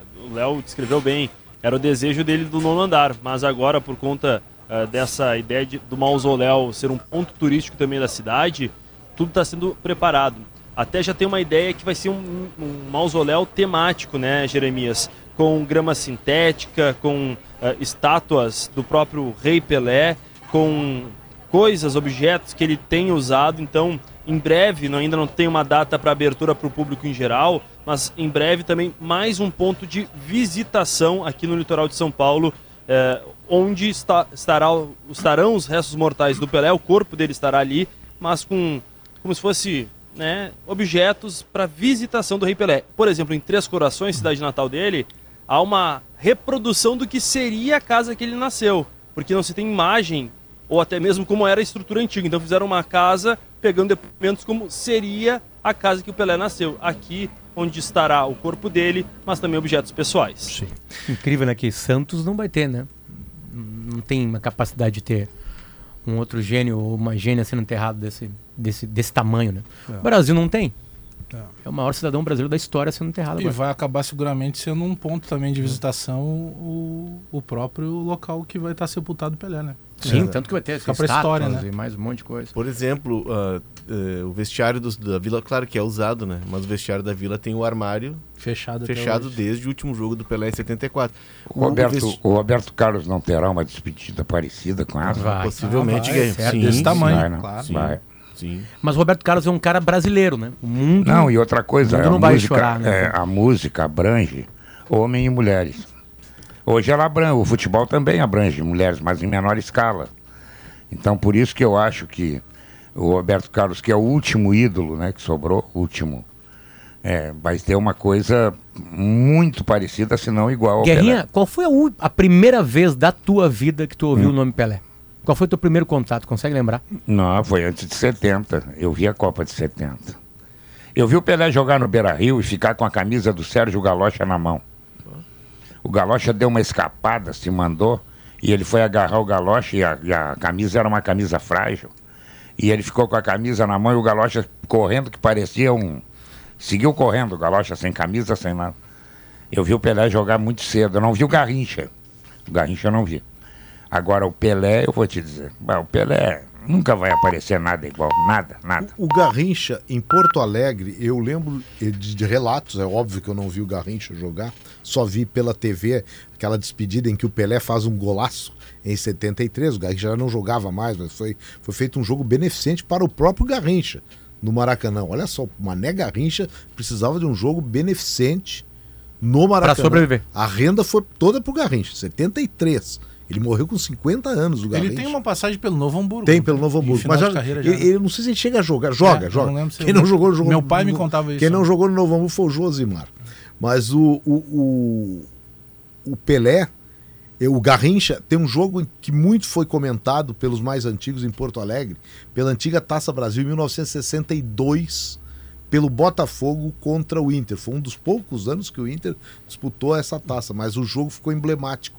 O Manga jogou aquele jogo, depois viria a ser goleiro da dupla Grenal, e o Garrincha foi um jogo, eu sei que era muito calor, os mais antigos falam muito daquele jogo e de uma grande atuação do Garrincha naquela disputa com o Internacional. Acho que o Botafogo elimina o Inter num jogo em Porto Alegre. Um empate ou coisa assim. Sim. Mas o calor e a atuação do Garrincha chamam a atenção dos que assistiram, mesmo quem não assistiu aquele jogo, mas que marcou época. Ô Zé, deixa eu cumprimentar aqui o Simon Bianchini e o Jeremias Zerneck, né, pelo trabalho desde a semana passada lá em Santos, que foi um trabalho extremamente importante, duro, difícil, né, cobrir a morte do Rei Pelé, com o velório, com todas as homenagens que aconteceram, mas foi um trabalho extremamente importante porque era preciso relatar tudo o que estava acontecendo. Simon, Jeremias, muito obrigado, um grande abraço para vocês. Enquanto os guris não falam... Valeu, Gabardo, pessoal, um abraço a todos, amanhã a gente retorna para Porto Alegre, com a certeza que a Rádio Gaúcha, mais uma vez, sempre perto de onde os fatos acontecem. A morte do Pelé merecia uma cobertura, na toa que desde quinta-feira à noite, tanto Jeremias como eu, dividindo essa missão de relatar na Rádio Gaúcha, em GZH, na Zero Hora também, na RBS, também o caso do Jeremias. Tudo que da perspectiva gaúcha, mas a perspectiva nacional, porque o Pelé representou muito. Se estamos hoje empunhando esse microfone, muito também devemos ao Pelé por tudo que ele fez, nos tornou tricampeões mundiais. É o único jogador que conseguiu isso, dificilmente vai ser alcançado. Muito também da cobertura esportiva deve-se também ao Pelé, então a gente tentou levar isso, né, Jeremias? Eu agradeço a oportunidade, a parceria do Simon Bianchini, e estar aqui é um privilégio, relatar os últimos atos do Rei Pelé, tanto em GZH quanto na Rádio Gaúcha, na RBS TV. Um grande abraço, obrigado, gente. Valeu, Real Madrid, pessoal. Real Madrid não liberou o Rodrigo, né? Nem o Vini Júnior. Só para quem... Vamos dar conta, né? Esses guris e outros tantos colegas e viraram ano novo trabalhando. Exato. Sabe? Saíram da sua casa, ou nem precisava sair da casa, saíram da sua cidade e ficaram à mercê dos fatos. Porque eles estavam lá para contar os fatos. Para contar a história. O que eles contaram foi um capítulo, sabe, da história do Brasil. Aquela frasezinha assim, que esses me representam. É verdade. Parabéns, gurizada. Há pouco eu estava vendo aqui numa conta Twitter chamada Futebol Nostálgico. E aí eles lembram que hoje está de aniversário o Michael Schumacher. Completa 53 anos. Isso. E aí eles colocam uma foto do Schumacher recebendo das mãos do Pelé o troféu quando ele ganhou em Interlagos em 2006. Vocês não lembram da narração do Galvão? A narração do Galvão Bueno dessa chegada é sensacional. Olha o carro, Pelé. Olha o carro, o Pelé não deu a bandeirada. Ah, é nessa corrida. Eu acho que é nessa corrida. Olha o carro, Pelé. Olha o carro, Pelé. O Real Madrid enviou a Vila Belmiro o Emílio Butraguem. É, nome histórico do futebol espanhol. Esse centroavante da seleção espanhola. Poderoso dentro do Real Madrid. Ele é vice-presidente desportivo. É o que o Valdano foi um dia, não foi? E vice-presidente desportivo não é só o futebol, né? Entra o basquete. Sim.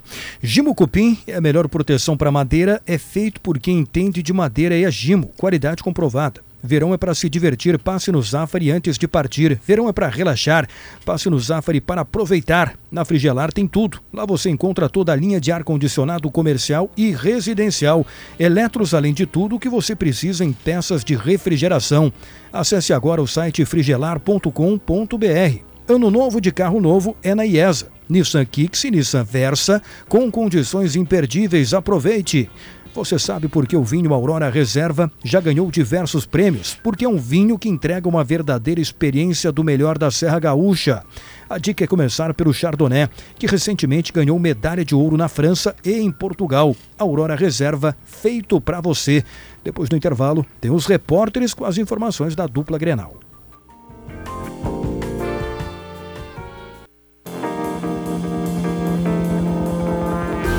Duas horas e 22 minutos, a hora certa. Aqui no Sala de Redação é de Schwalm. Economize com os painéis solares WEG da Metalúrgica Schwalm. Acesse pensouenergiasolar.com.br. E a temperatura, hein? O Rodrigo Oliveira, que passou um calor hoje lá no aeroporto Salgado Filho, está agora a 29 graus. Sensação térmica no aeroporto de uns 42 graus. Que isso? Di muito Paolo, bem. Cutina de la Serra Gaúcha. Então vai lá na Di Paolo, Rodrigo, né? Vai comer um galeto e aí resolve tudo. Já levaram o Soares na Di Paolo pra conhecer? Opa, acho que ele vai gostar, hein? Não tem a menor dúvida disso. Aliás, é um bom programa pra hoje à noite, tá? Com a família, com os filhos. Ele vai ficar aí inicialmente no hotel, tem definido isso? Hotel. Qual dos hotéis? No Deville. Lá com o Renato. Ué, mas não tem um hotel temático do Grêmio? O Grêmio tem esse hotel temático, mas por alguma razão, não sei explicar exatamente. Porque ele não foi apresentado ainda. Ainda não tem direito a usar o hotel. Eu realmente não sei. O Renato tá não Deville. Sai lá do Deville. Não. O Renato não tem sai. Muita estrutura. O Renato gosta do Deville. Nem mas... quando o Grêmio teve ele também não saiu. Outra rede. Um exemplo, o Carballo, ele tá no hotel do Grêmio já. No hotel novo. Tá, né? Temático. No hotel temático. O Soares vai ficar no Deville. E... É que a estrutura até de isolamento, de privacidade lá do Deville é muito maior. Não, o Deville nisso é uma vantagem muito grande para essas pessoas. Se trancado na frente, ninguém entra. E a área das piscinas ali é mais isolada, é um perfil de hóspede diferente dos outros hotéis mais badalados. É uma questão de estilo. Se você quer badalar pelo Moinhos de Vento, né? Nos restaurantes, coisas e tal, é melhor ficar lá no hotel do Grêmio, né? Fica melhor localizado. Agora imagina, um pouco mais de privacidade. Se o Rodrigo Oliveira fosse atleta, tu acha que ele ia pro Moinhos de Vento ou lá pra saída da cidade, perto do aeroporto? Depende qual a modalidade. Mas é verdade, imagina o Luiz Soares tá no Moinhos de Vento, aí ele quer dar uma esparecida. Ele dá dois passos. É bem fácil dele sair. Ele dá dois passos na rua, vira um tumulto, uma revolução em Porto Alegre.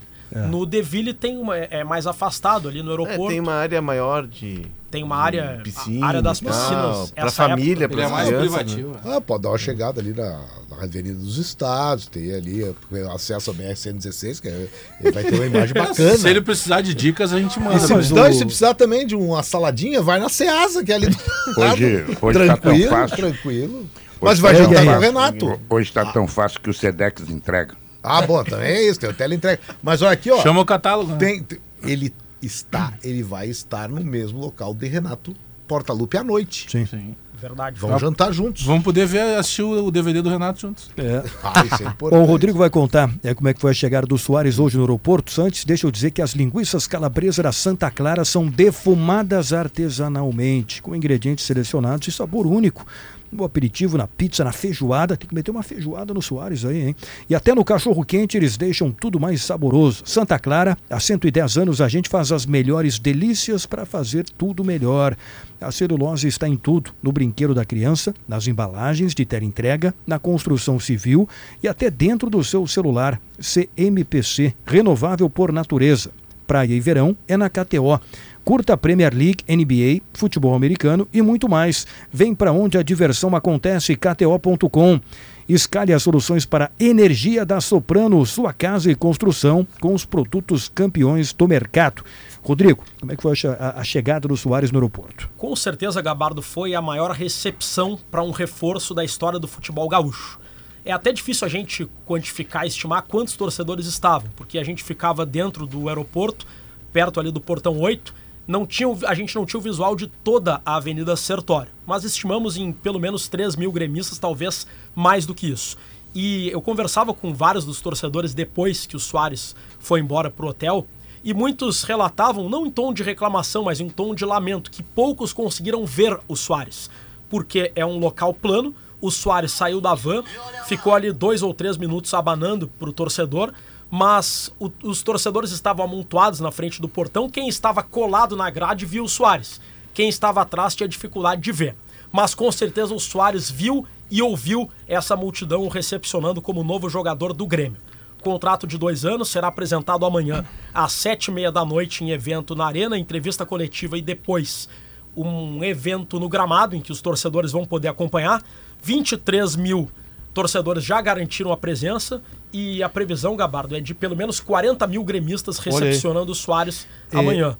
Inclusive já tem vários setores com esgotados, né? Várias áreas da Arena com setores esgotados. Está começando a apresentação do Vitor Pereira como técnico do Flamengo em uma entrevista coletiva lá no Rio de Janeiro. O Rodrigo, Felipe, eu tenho uma curiosidade para ver o que ele vai responder. Vamos acompanhar o comecinho, só o comecinho da entrevista do Vitor Pereira, técnico do... Ele disse que foi embora do Corinthians porque a sogra dele pedia para ele ir embora, porque estava com alguma questão familiar. Mas aí ele não foi para Portugal, ele foi para o Flamengo. E agora a atualização, né, do número de ingressos vendidos da 24.800 ingressos vendidos. 24.800. Mais os sócios vai dar 40 mil. O Rio de Janeiro melhora tudo. Isso é uma dúvida que eu tenho. Será que esses ingressos vendidos não é considerado ingressos colocados? Eu fiquei nessa dúvida, Rodrigo. Ingressos vendidos é sócios que garantiram também? O sócio precisava garantir? É porque o sócio torcedor tem que comprar ingresso, né? Mas não está contabilizado aí o sócio que tem. Sim, mas pela modalidade. Não, tá dito aqui, ingresso vendido. Vendido. Não tem que fazer check-in, então. Vendido. Não. Vendido. Quem é sócio das outras modalidades. Eles não têm controle disso, né? Então, mas aí, isso também não se torna perigoso, porque o torcedor, o Grêmio... O Grêmio estava vendendo com medo, por motivos de segurança. Mas deve ter sido colocado um limite, né? Trabalha mais em dia para jogo. Qualquer sócio que quiser sair de casa, por isso que eu te pergunto se não tem check-in. Ele vai. Daqui a pouco o Grêmio tem mais de 50 mil sócios em dia. Não, mas é que tem uma modalidade daqueles que não precisam confirmar que é limitada. É menor, né? Não é um número tão alto. Olha que número interessante aqui, Gabardo. Até foi colocado no Instagram pelo perfil do Brasileirão. Perfil oficial do Brasileirão. Maiores artilheiros do futebol mundial em atualidade. Cristiano Ronaldo, 819 gols. Messi, 793. Lewandowski, 621. O Ibra é o quarto, 572. E o quinto é o Luiz Soares. Olha aí. Olha o tamanho desse jogador, né? 528 gols. Bom, só para... O Vitor Pereira colocou a camisa do Flamengo. Daqui a pouco a gente vai acompanhar o começo da entrevista coletiva dele. Rodrigo, e aí? O Grêmio está disponibilizando, Gabardo, uma estrutura para ajudar a adaptação do Luiz Soares a Porto Alegre. Ele veio com a família, a sua esposa, os seus 3 filhos, outros familiares o acompanharam também, e o Grêmio vai ajudar o Soares, aquela questão de escolher o lugar para morar, escola para matricular os filhos e tudo mais. E o Soares conta... Tem a casa do Douglas Costa, né, que tá botando para Los Angeles. Inclusive... E ele tá querendo vender. Quando a gente ainda estava no Catar, eu lembro de ter lido, não lembro exatamente onde, mas citaram que o Lucas Leiva teria indicado essa residência em Eldorado do Sul para o Luiz Soares, que é um local bem propício, né, para o pessoal mais fácil, porque o jogador do Grêmio pega, não chega a pegar o contrafluxo, mas está muito próximo do CT. Com essa ponte nova, Ele está muito próximo do CT. Eu sei que os jogadores do Grêmio, em sua maioria, moram ou em Eldorado do Sul, nesse condomínio, ou naquela região ali do Iguatemi, que é a Zona Norte, não é exatamente do lado. E se a gente melhorasse o sistema pluvial de transporte em Porto Alegre, todos os jogadores poderiam morar ou em Guaíba ou em Dourado, que é só atravessar o rio. Poderia disponibilizar um catamarã para buscar e levar. Pelo que eu sei, o Soares vai olhar a casa lá no condomínio, lá em Eldorado. Né? O Soares vai ter também a assistência de 2 empresários gaúchos de Santana do Livramento, o Luiz Fernando Martins e o Manuel Severo, da empresa ML3 Futebol, que é de Livramento, que intermediou o negócio. E a empresa que assumiu, pessoal, isso que eu achei bem legal, assumiu a gestão das categorias de base do 14 de julho. Eu conheço esse cara. Um dos clubes mais tradicionais do interior gaúcho. Leão da Fronteira. Estava desativado e com o trabalho da ML3 Futebol foi reativada a base com a ideia de se fazer uma ponte entre o futebol uruguaio e o futebol gaúcho. Que já acontece na fronteira, né? Eu sou de lá e sei disso. A gente vive muito, joga muita várzea de Rivera, vão os brasileiros, e a várzea do brasileiro vem os caras do Uruguai, e alguns escapam para Penharol e Nacional. O Ronald Araújo, zagueiro do Barcelona, ele jogou um campeonato, porque no Uruguai tem a OFI, que é a Organização do Futebol do Interior, que ela organiza campeonatos em várias esferas, na cidade, depois no departamento, que é o estado, depois no nacional. E esses campeonatos têm assistência de todos os olheiros. O Ronald é um cara que saiu da seleção de Rivera e foi direto, sempre passou por Montevidéu e já foi direto para... Aliás, Rivera, que deve receber, certamente, a Copa de 2030. Né? O Atiro Paiva vai ser reformado. Não tem estádio suficiente no Paraguai, na Argentina, no Uruguai e no Chile para isso. Uma 42 equipes, 8 estádios não suportam nunca mais. 48, desculpa. Tem que ser 16 estádios. Com 32 equipes. Os estádios que tiveram 7, 8 jogos do gramado não suportou. Então vai ter que ter muito estádio. Então não vai ter como escapar. É que Montevidéu vai ter provavelmente 3 estádios. Né? O do Nacional, o do Peñarol e o Centenário. E aí, e do interior do Uruguai, eu lembro que o estádio de Paysandu foi utilizado pela Argentina. Não sei se vai ter tanto assim. Hein? Maldonado. É. Eu acho porque, que Maldonado vai ser... São 104 jogos. Bom, vai ser 10 estádios da Argentina... A Copa de 2 do Uruguai, 2 do Chile e 2 do Paraguai. Tem que saber se vai estar aberto o cassino. Vai estar. Primeiro tem que ganhar, né? O Atílio Paiva tem que aumentar para 40 mil lugares. Ele consegue rapidinho. Ele tem quantos? Consegue rapidinho. A Copa de 2026 é quase toda nos Estados Unidos, né? 3 cidades no México e 2 no Canadá. E 11 nos Estados Unidos. Mas México vai receber para 3. Mas qual é a capacidade do Atílio Paiva? Eu acho que 20 mil, né? 20 mil no máximo. E 100 cadeiras. Eu vi 2 jogos lá e um deles é o gol do Túlio, que mata com a mão, depois fala na Argentina. A gente diz que foi a mão de Nossa Senhora Aparecida, uma ironia com o Lamano dele. Bom, o anúncio da Copa de 2030 em 2024. Tem uma herança na seleção daquela Copa América até hoje. O chefe da seleção. O cozinheiro é o Jaime, descoberto pelo Américo Faria no hotel Jandaia, em Livramento, e até hoje é o cozinheiro, mora lá em Teresópolis, e está nos ouvindo. Tenho certeza que vou receber uma mensagem do Jaime dizendo que está nos ouvindo. Esse é craque. Rodrigo, para fechar de Grêmio. Além da questão Soares, e hoje nos esportes a gente vai detalhar como foi o primeiro dia do Soares. Em princípio ele faz apenas atividades físicas, avaliações físicas, até para o Grêmio ter uma ideia de quando o Luiz Soares terá condições de estrear. E na sequência, hoje é o primeiro dia de trabalho do Luiz Soares e apenas amanhã ele deve ir para o campo. Sobre outros assuntos, Gabardo, você informou há pouco que esfriou a conversa para um retorno do Douglas Costa, que deve se reapresentar nos Estados Unidos. O lateral direito Fábio, do Nantes, ainda não foi anunciado, mas já está em Porto Alegre. Acredito que o Grêmio vai anunciar assim que passar a questão do Soares. O Carballo veio junto com o Soares? Veio. Que também ainda não foi, obviamente, né? Chegou agora, como é que já foi anunciado oficialmente, mas a questão de entrevista é que ainda não, né? Mas o Carballo, ele estava de férias no Uruguai e aproveitou que o Soares tinha fretado um voo para vir e pegou uma carona no jatinho junto com o Soares e a família dele. Eles ficaram muito próximos na passagem do Soares pelo Nacional. O Guerra, o presidente Guerra, né, tem que acostumar com isso, né? O presidente Alberto Guerra. Ele tá fazendo, eu sei, os pessimistas e secadores essa hora estão pensando, calma, Bagé, não jogou. O cara vê problema em tudo. Ele tá transformando o Grêmio tá vivo de novo. O Rodrigo teve lá no meio dos torcedores, pode dizer isso melhor do que eu. O Grêmio tá vivo de novo. Ah, se vai dar certo ou não, nós vamos ver. O Grêmio estava à beira da morte. O Grêmio era um time cabisbaixo, com um torcedor sofrido. O que o presidente Alberto Guerra faz nesses poucos dias de governo, já para usar um termo da moda, é trazer o Grêmio de volta à vida. O torcedor do Grêmio está se sentindo vivo de novo. Tem coisas que a gente percebe mais pelo semblante do que por ouvir a pessoa falar. Claro. Quando a gente ia nos jogos do Grêmio, tanto em 2021 como em 2022, a gente vê que o torcedor estava ali por uma obrigação. Irritado, sou gremista, eu tenho que estar aqui. Mas o cara estava brabo, estava triste. E hoje o torcedor estava sorridente, com a autoestima recuperada, revigorada. O Luiz Soares devolveu isso para o torcedor. Está com esperança o torcedor. O Vitor Pereira, vamos ver uma resposta do Vitor Pereira, novo técnico do Flamengo, ex-Corinthians. E eu fiquei a pensar. Por quê? Por que é que eu fiquei a pensar? Porque, de facto, a proposta profissional é uma proposta de uma dimensão. O Flamengo tem pela frente um ano de grandes desafios, para já um plantel de qualidade que permite lutar por esses títulos todos, e do ponto de vista profissional, eu acho que não há nenhum treinador no mundo que não fique a pensar depois de uma abordagem destas. E isto foi o que aconteceu. Eu fiquei a pensar, sabendo que tinha o problema em casa para resolver, e com quem é que eu tenho que falar? com quem é que eu tenho o compromisso? É com a minha família. Portanto, se a minha família entendeu, depois de uma conversa, duas conversas, três conversas, entendeu que sim, que podíamos lidar com a situação de saúde que temos em casa e que temos que lidar com ela, mas que de facto o desafio profissional, o repto profissional, era um repto importante para a minha carreira.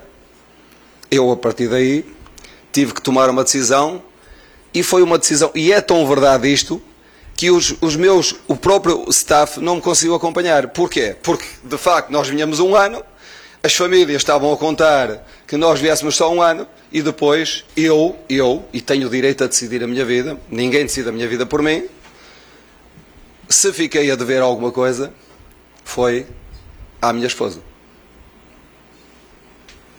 Portanto, não devo mais nada a ninguém. Não fiquei, dei tudo de mim. Trabalhei sério, como o meu staff trabalhou. Esta conversa do staff não ter vindo porque não concordou, não vieram porque cada um de nós tem o seu contexto familiar para resolver. Eles não conseguiram resolver, não vieram, vieram outros, me vão acompanhar, e com dedicação, a mesma dedicação que tive no clube anterior, é a dedicação, agradecendo a forma como fui tratado, a forma como fui tratado por toda a gente agora. E eu retribuí com esforço, dedicação, compromisso. Portanto, não fiquei a dever nada a ninguém, só, única e exclusivamente, à minha família. Bom, essa resposta era importante, por isso que colocamos no ar. Foi recuperada, né? O técnico do Flamengo, Vitor Pereira, porque quando ele saiu do Corinthians no final do ano, ele disse que tinha um problema da sogra dele, de doença, por isso que ia embora do Brasil, e aí passou o tempo certo com o Flamengo. Ninguém está dizendo, ninguém disse que o Vitor Pereira não deu tudo no trabalho dele lá, que não se entregou, e realmente se entregou e fez do Corinthians um time melhor. O que está se questionando é que ele usou de uma razão para deixar o Corinthians, que era uma questão familiar, e rapidamente resolveu a questão familiar e veio pro Flamengo. É isso que se discute, a forma como ele saiu do Corinthians. Era só ele chegar pro Corinthians e dizer: olha, acaba o nosso caminho aqui, a nossa relação, eu vou seguir minha vida, vocês sigam a de vocês. Agora, eu tenho um problema familiar sério, e aí eu preciso voltar para Portugal. Aí tu bate em Portugal mais. E vem pro Flamengo. Para aí. E ele ainda, certamente, para um problema, né? Essa parte boa, recuperou. A sogra é um problema, a sogra melhorou. E aí o cara vem embora. O Douglas Costa era o casamento, o Vitor Pereira é a sogra. Bom, então o Vitor Pereira está aí, novo técnico do Flamengo, sendo apresentado. Mas ele tem lá do Rio. Ele tem uma granada na mão, né? Tem, é uma pressão enorme, né? Uma granada, quer dizer, agora o Mundial de Clubes, por exemplo, vai ser uma largada para ele quase que decisiva. É, vai perder para o Real Madrid, o normal é esse, claro, mesmo que o Flamengo seja um bom time. É. Mas ele não pode tomar uma lambada, né? Se tomar uma lambada, já entra em desconfiança. No futebol brasileiro, eu acho que o Flamengo, com o que está agregando aí, com o Gerson, com o que já tem, o Flamengo fica mais forte ainda, fica mais perto de ganhar títulos. Agora, esse Mundial de Clubes aí, ele vai colocar à prova a capacidade e a continuidade do treinador português. E guerra não só o Mundial de Clubes, como as recopas, né? Porque o Flamengo joga a Recopa Sul-Americana e a Recopa Brasileira, que eu não sei quando são. Aliás, eu tenho uma sugestão. Porque eu lembro que o Abel, no Palmeiras, sim, tem muros, porque ele pede duas recopas, uma pro Flamengo e outra pro Defesa e Justiça. E amanhecem os muros do CT do Palmeiras, ou do estádio do Palmeiras, mandando o Abel embora. Em recopas, por causa de recopas. Um mês depois da Copa do Brasil. Sabe que eu tenho uma sugestão. A Supercopa entre Palmeiras e Flamengo vai ser no dia 28 de janeiro. Eu, se fosse a CBF, vendo as possibilidades de name rights, que agora vai ter essa ronha aí, o name rights Pelé, de quem é. Mas eu colocaria da Supercopa brasileira, Supercopa do Brasil, Supercopa, bota nome de Copa Pelé. Valoriza. Primeiro já faz uma homenagem bacana pro Pelé. É o campeão dos campeões brasileiros. E bota o nome de Copa, Copa do Pelé, o Supercopa Pelé, uma coisa assim. E a Recopa Sul-Americana contra o Independiente Del Valle deve ter o primeiro jogo, e jogo tira dia 23 de fevereiro, depois do Mundial, e o jogo da volta dia 28 de fevereiro. Então, 28 de janeiro, Recopa Brasileira, né, contra o Palmeiras, campeão da... Mundial de quando a quando? Marrocos. O Mundial é começo de fevereiro. Vou dar uma notícia do Mundial aí. E a Recopa Sul-Americana entre 23 e 28 de fevereiro. Então em um mesinho uma pauleira. Mas já chega recebendo o Gerson de reforço, né? É, mas tudo bem, tem que montar o time, tem que implantar a ideia dele, né? O Gabardo pode ter, o Gabardo é um cara que tem passe livre na FIFA. A FIFA não definiu ainda oficialmente os estádios que serão usados no Marrocos no Mundial. Nem as cidades? Não, cidades até também deve ser Casablanca. Mas tudo bem, mas até para a organização dos times, né? Quais são os estádios? A FIFA não oficializou. As confederações. Você acha que o estádio que vai ser usado é o estádio Olímpico? Isso foi para aproveitar a onda. O estádio... Porque entra o time do Marrocos, né? O campeão marroquino. Não, mas já estava antes. Já estava antes. Só cresceu. Mas ele não estava antes como campeão marroquino. Porque na regra, para completar um time par, lembra? Entra o campeão do país que recebe. Então talvez tenha mais um time. O Aidad e tem um outro time que não é o Raja. Eu até achei que era o Raja, mas não é o... Hã? O Al-Ahly que entrou. É, porque o Al-Ahly entrou o vice-campeão africano.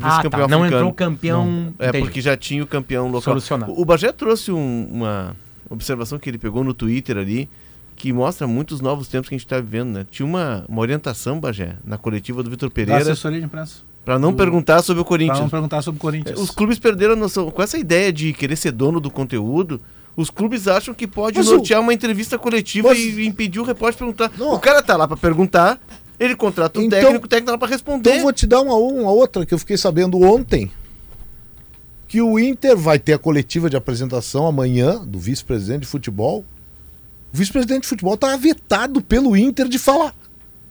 O Inter não deixava... Eu fiquei sabendo isso daí, eu tentei... Como assim? Eu tentei fazer um paredão com ele. Fala aí, Guilherme. Aí me disseram assim, o Inter proibiu ele de falar. É isso? Então por que botou ele lá? Deixa ele em casa. Como é que eles comunicam? Tá aí, Felipe. Tem alguma notícia boa do Inter pra nós? Cavani? A apresentação do Felipe... Não, mas amanhã tem a apresentação do vice-presidente de futebol. Acho que é uma notícia boa. O Inter ficou todo esse tempo sem. Não, mas é claro que é um movimento dos clubes querer ser dono do conteúdo. O conteúdo é deles, mas para tu te apropriar do conteúdo tem que saber fazer uso dele. Não, daí fica... é um novo momento da comunicação, entendo. Cara, tem novos personagens, tem novos atores. Mas tu não pode fazer uma entrevista coletiva e querer orientar que os repórteres perguntem sobre o que tu quer. Eu até perguntei... tu lota de torcedor identificado e de influencer identificado. Mas eu até perguntei outro dia... Clube, e fecha pra imprensa tradicional. Mas eu até perguntei outro dia, porque eu estava desinformado, e aí é um problema meu, eu reconheço, se o Felipe Becker tinha sido oficializado. Aí me disseram que foi, porque eu não tinha ouvido o Felipe Becker. Até hoje, para mim, o Felipe Becker é o ex-presidente do Aimoré. Que eu conheci, eu conheci o Guri, um cara sensacional. Mas, cara, eu preciso conhecer, eu como jornalista, eu preciso conhecer as ideias do novo vice-presidente do Inter. Deixa eu avançar. Eu tenho informações a respeito do Felipe, informações de quem lida com ele, que é um cara sensacional, um cara maravilhoso. E a relação com o Felipe eu disse assim, vem cá, nós temos chance de fazer um paredão com ele, apresentar ele. Não, o Internacional vetou. Parei só um pouquinho. Me explica só. Como é que o Internacional vetou um vice-presidente de futebol de falar, ele que assumiu agora? Mas quer dizer, as pessoas perderam o senso. Eles não estão falando pra mim. Eu, se quiser falar com o Felipe, eu procuro o telefone dele e ligo pra ele. Não, eu quero botar ele na rádio. Sabe, na Rádio Gaúcha, que é um canhão, para o torcedor do Internacional saber quem ele é. Então seria um grande momento para o Internacional apresentar o homem do futebol. Não, ele não pode falar. Mas como? Mas é que o Inter, mudaram os tempos, o Inter tem esse vezo Coreia do Norte. O Inter é Coreia do Norte, em termos de comunicação. Não é de hoje que eu estou falando isso. Eu noto um erro muito grande na filosofia de comunicação do Inter de outras gestões. É uma coisa de DNA. Que nós, como comunicadores, como jornalistas, nos sentimos muitas vezes incomodados para não estar informando pessoas. Como o Potter acabou de dizer, que ele, como torcedor do Inter, gostaria de saber. Eu, como jornalista, gostaria de transmitir. Não é nem só de saber, transmitir isso. E no Inter tem. O Inter fez um treino fechado ontem. Eu nunca tinha... Treino físico fechado de pré-temporada. E hoje de manhã também. Pré-temporada, cara. Sabe, nós estamos vindo de uma Copa do Mundo onde estão os melhores times do mundo. Eu, o Gabardo, o Leonardo, nós nos acostumamos mal a trabalhar com a seleção brasileira. Que gera conteúdo. projeto da seleção, e eu conversei isso com o Vinícius. Primeiro dia da Copa, o Brasil chegou sábado à noite, né? Tu chegaste sábado à tardinha, o Brasil chegou sábado à noite. Primeiro dia, antes da seleção chegar, visita a sede do Alvará. Transitamos por tudo, vestiário, tudo, todo o espaço que a seleção ia treinar, liberar geração de conteúdo. Segundo dia, criaram uma zona mista, ficou muito pequena, e eu e o Zé, inclusive, estávamos na mesma entrevista, levaram a gente para uma sala ao lado, 5 jogadores pra gente entrevistar. Porque no dia seguinte não ia ter treino, e aí eu falei, pô, Vinícius, parabéns pela iniciativa. Esse cara, não, é que vocês não vão ter conteúdo para 2 dias. E aí a gente vai fechar o treino, o Tite quer fechar antes da estreia, mas vocês já têm material para garantir aí um período de cobertura. 5 jogadores, Bremer, Alexandro, Danilo, Martinelli, e tinha mais um, eram 5 jogadores. É, eu lembro desse dia. Aí depois, claro, essa entrevista coletiva dia a dia, mas sempre uma preocupação em gerar conteúdo para que se possa trabalhar. Sobre o Inter, Léo, a parte que me toca, né? Eu tenho acompanhado rapidinho, Tanger e Marrakech. Tanger e Rabat. As cidades. Casablanca não? Que é a cidade do Baidar? Eles podem mudar. Vai no Riks Bar. Porque é Real Madrid e Flamengo, né? Eu tenho acompanhado o Inter nos últimos dias e tive escalado para fazer o acompanhamento setor, né, do Inter no plantão de ano novo. Tentei falar com o Felipe Becker, falei com o Felipe Becker, com quem tem ótima relação, desde o tempo que ele era dirigente do Aimoré. Nas últimas 2 temporadas ele foi diretor de futebol do time sub-20 nas categorias de base. Sempre tivemos um contato muito bom. E eu solicitei uma entrevista com ele. E o que ele me disse é que tem que passar pela assessoria de imprensa do clube. Conversei com os assessores e me disseram que a ideia... Não. A ideia era colocar ele para falar com todos os veículos nessa entrevista coletiva que vai ser concedida amanhã, meio-dia, no Beira-Rio, na sala de imprensa do Beira-Rio. Sobre time, senhores, de fato o Inter se reapresentou ontem, né? Foram 2 treinos já realizados, tem treino à tarde que vai ser aberto para reportagem, mas ontem e hoje pela manhã foi fechado, a gente não teve acesso aos treinamentos. Busquei algumas informações, inclusive fora do clube, e confirmei que o Inter já tem um jogo-treino agendado para sábado, contra o Barra de Santa Catarina, que é um time de Balneário Camboriú, vai disputar a elite catarinense. O Inter informou isso. Não, o Inter ainda não confirmou. Esse treino mas é fechado. O Barra informou. O Barra confirmou. Esse treino é fechado, né? Possivelmente. A gente fechado, não temos a informação ainda, Guerrinha. Não vai, daqui a pouco... Estão reclamando, a assessoria vai chegar daqui a pouco nota de repúdio. Daqui a pouco tu descobre um jogador E eu vou mandar fazer bem com a nota de repúdio. Não, vai chegar, tudo chega. Mas enfim, esse jogo-treino vai acontecer sábado, às 10 da manhã no CT Parque Gigante. É um jogo-treino, como o nome diz, então não vai ter uniforme oficial. É para os dois se testarem. O Inter visando a estreia no Gauchão, dia 21, o Barra para o Campeonato Catarinense.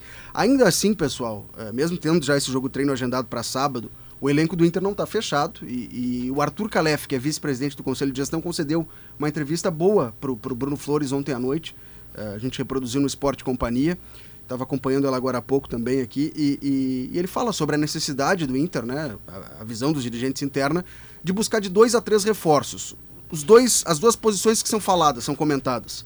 Um volante, que a gente já vem tratando, né, por conta até da ausência do Gabriel, e mais um centroavante, que segundo ele, independe da situação do Brian Romero, viu, Potter? O Tijuana do México ainda não anunciou o Brian Romero, e mesmo que não anuncie, o Inter vai buscar mais um centroavante. Ótimo. Tem Alexandre Alemão, o Mikael, o Luca, o David pode jogar por aí. Quanto tempo pro Mikael jogar? Agora tá mais perto daquilo que a gente falou no final do ano passado, no caso foi semana passada, de que o Inter vai contratar gente. Vai, e um movimento... Tem um tempo pro Mikael jogar?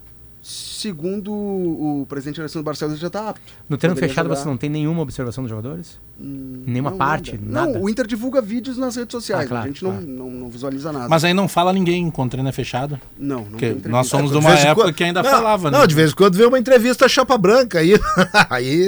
E o trabalho do Inter nas redes sociais é um dos melhores do Brasil disparadamente. Disparadamente. O jeito que eles fazem, a entrega pro torcedor que consome o clube assim, beleza.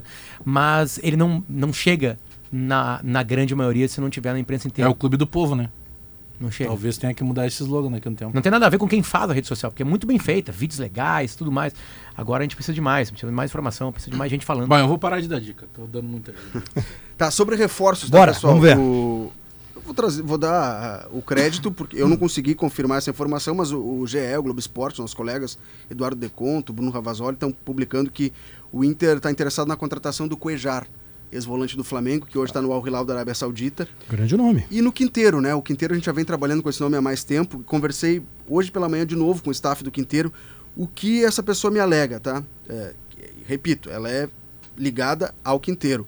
que esse jogador foi oferecido ao Inter e até agora não houve nem debate de valores, não houve uma proposta de fato do Internacional, mas é um jogador que foi oferecido, vai ficar livre no mercado, não vai ficar no River Plate, vai rescindir o seu contrato com o Shenzhen da China, é um jogador oferecido tanto ao Inter como também ao Flamengo. No Flamengo se falava que a prioridade era o Gerson, que hoje foi anunciado, foi repatriado ao Olympique de Marseille, então de certa forma o Inter teria um caminho aberto.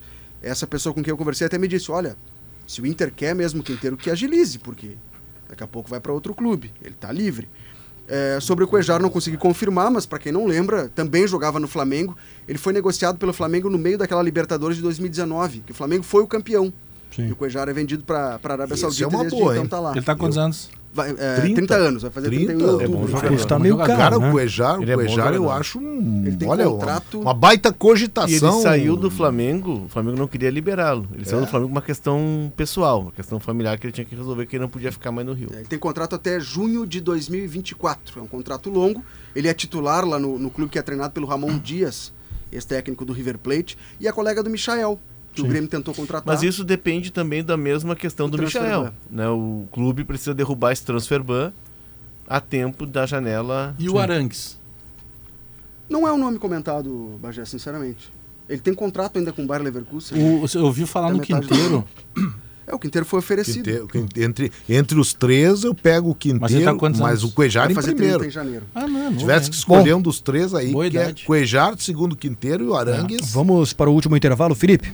É isso aí? Só para fechar sobre o Kaique Rocha, tá? A informação confirmada pela direção do Inter é de que ele custaria 800 mil euros para ser comprado junto à Sampdoria. Não vale, né? E ele estava atrás na hierarquia dos zagueiros, então o Inter alivia um pouco mais a folha salarial, abre espaço com a saída do Kaique Rocha, saiu o Edenilson, porque está realmente abrindo essa brecha para poder trazer reforços de 2-3 para fechar o grupo.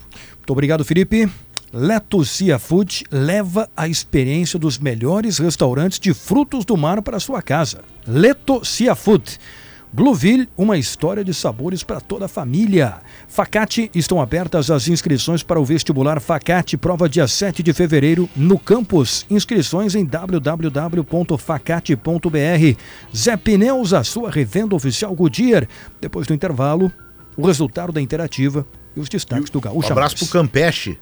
Praia do Campeche. Opa. Tem gente cozinhando lá, Gabardo. E nos ouvindo. Boa. O Jaime. Grande, Jaime. Falei que ele tá nos ouvindo. Faz o pudim que eu tô indo aí pegar o meu. A Kelly, na gravidez, ela ainda está com um desejo de pudim, viu, Jaime? Jaime, manda, Jaime. Grande abraço, parabéns pelo trabalho profissional fantástico, chefe lá da CBF. Já voltamos com o Sala. 2:56, de volta com o Sala, com o resultado da pesquisa Interativa. Hoje perguntou, fez a seguinte questão para os torcedores do Grêmio. Com a chegada do Luiz Soares, qual posição o Grêmio ainda precisa contratar? Bom, pelo Twitter a resposta veio assim. Goleiro, 29,9%. Lateral, 29,2%. Meia, 7,1%. E atacante pelo lado, 33,8%.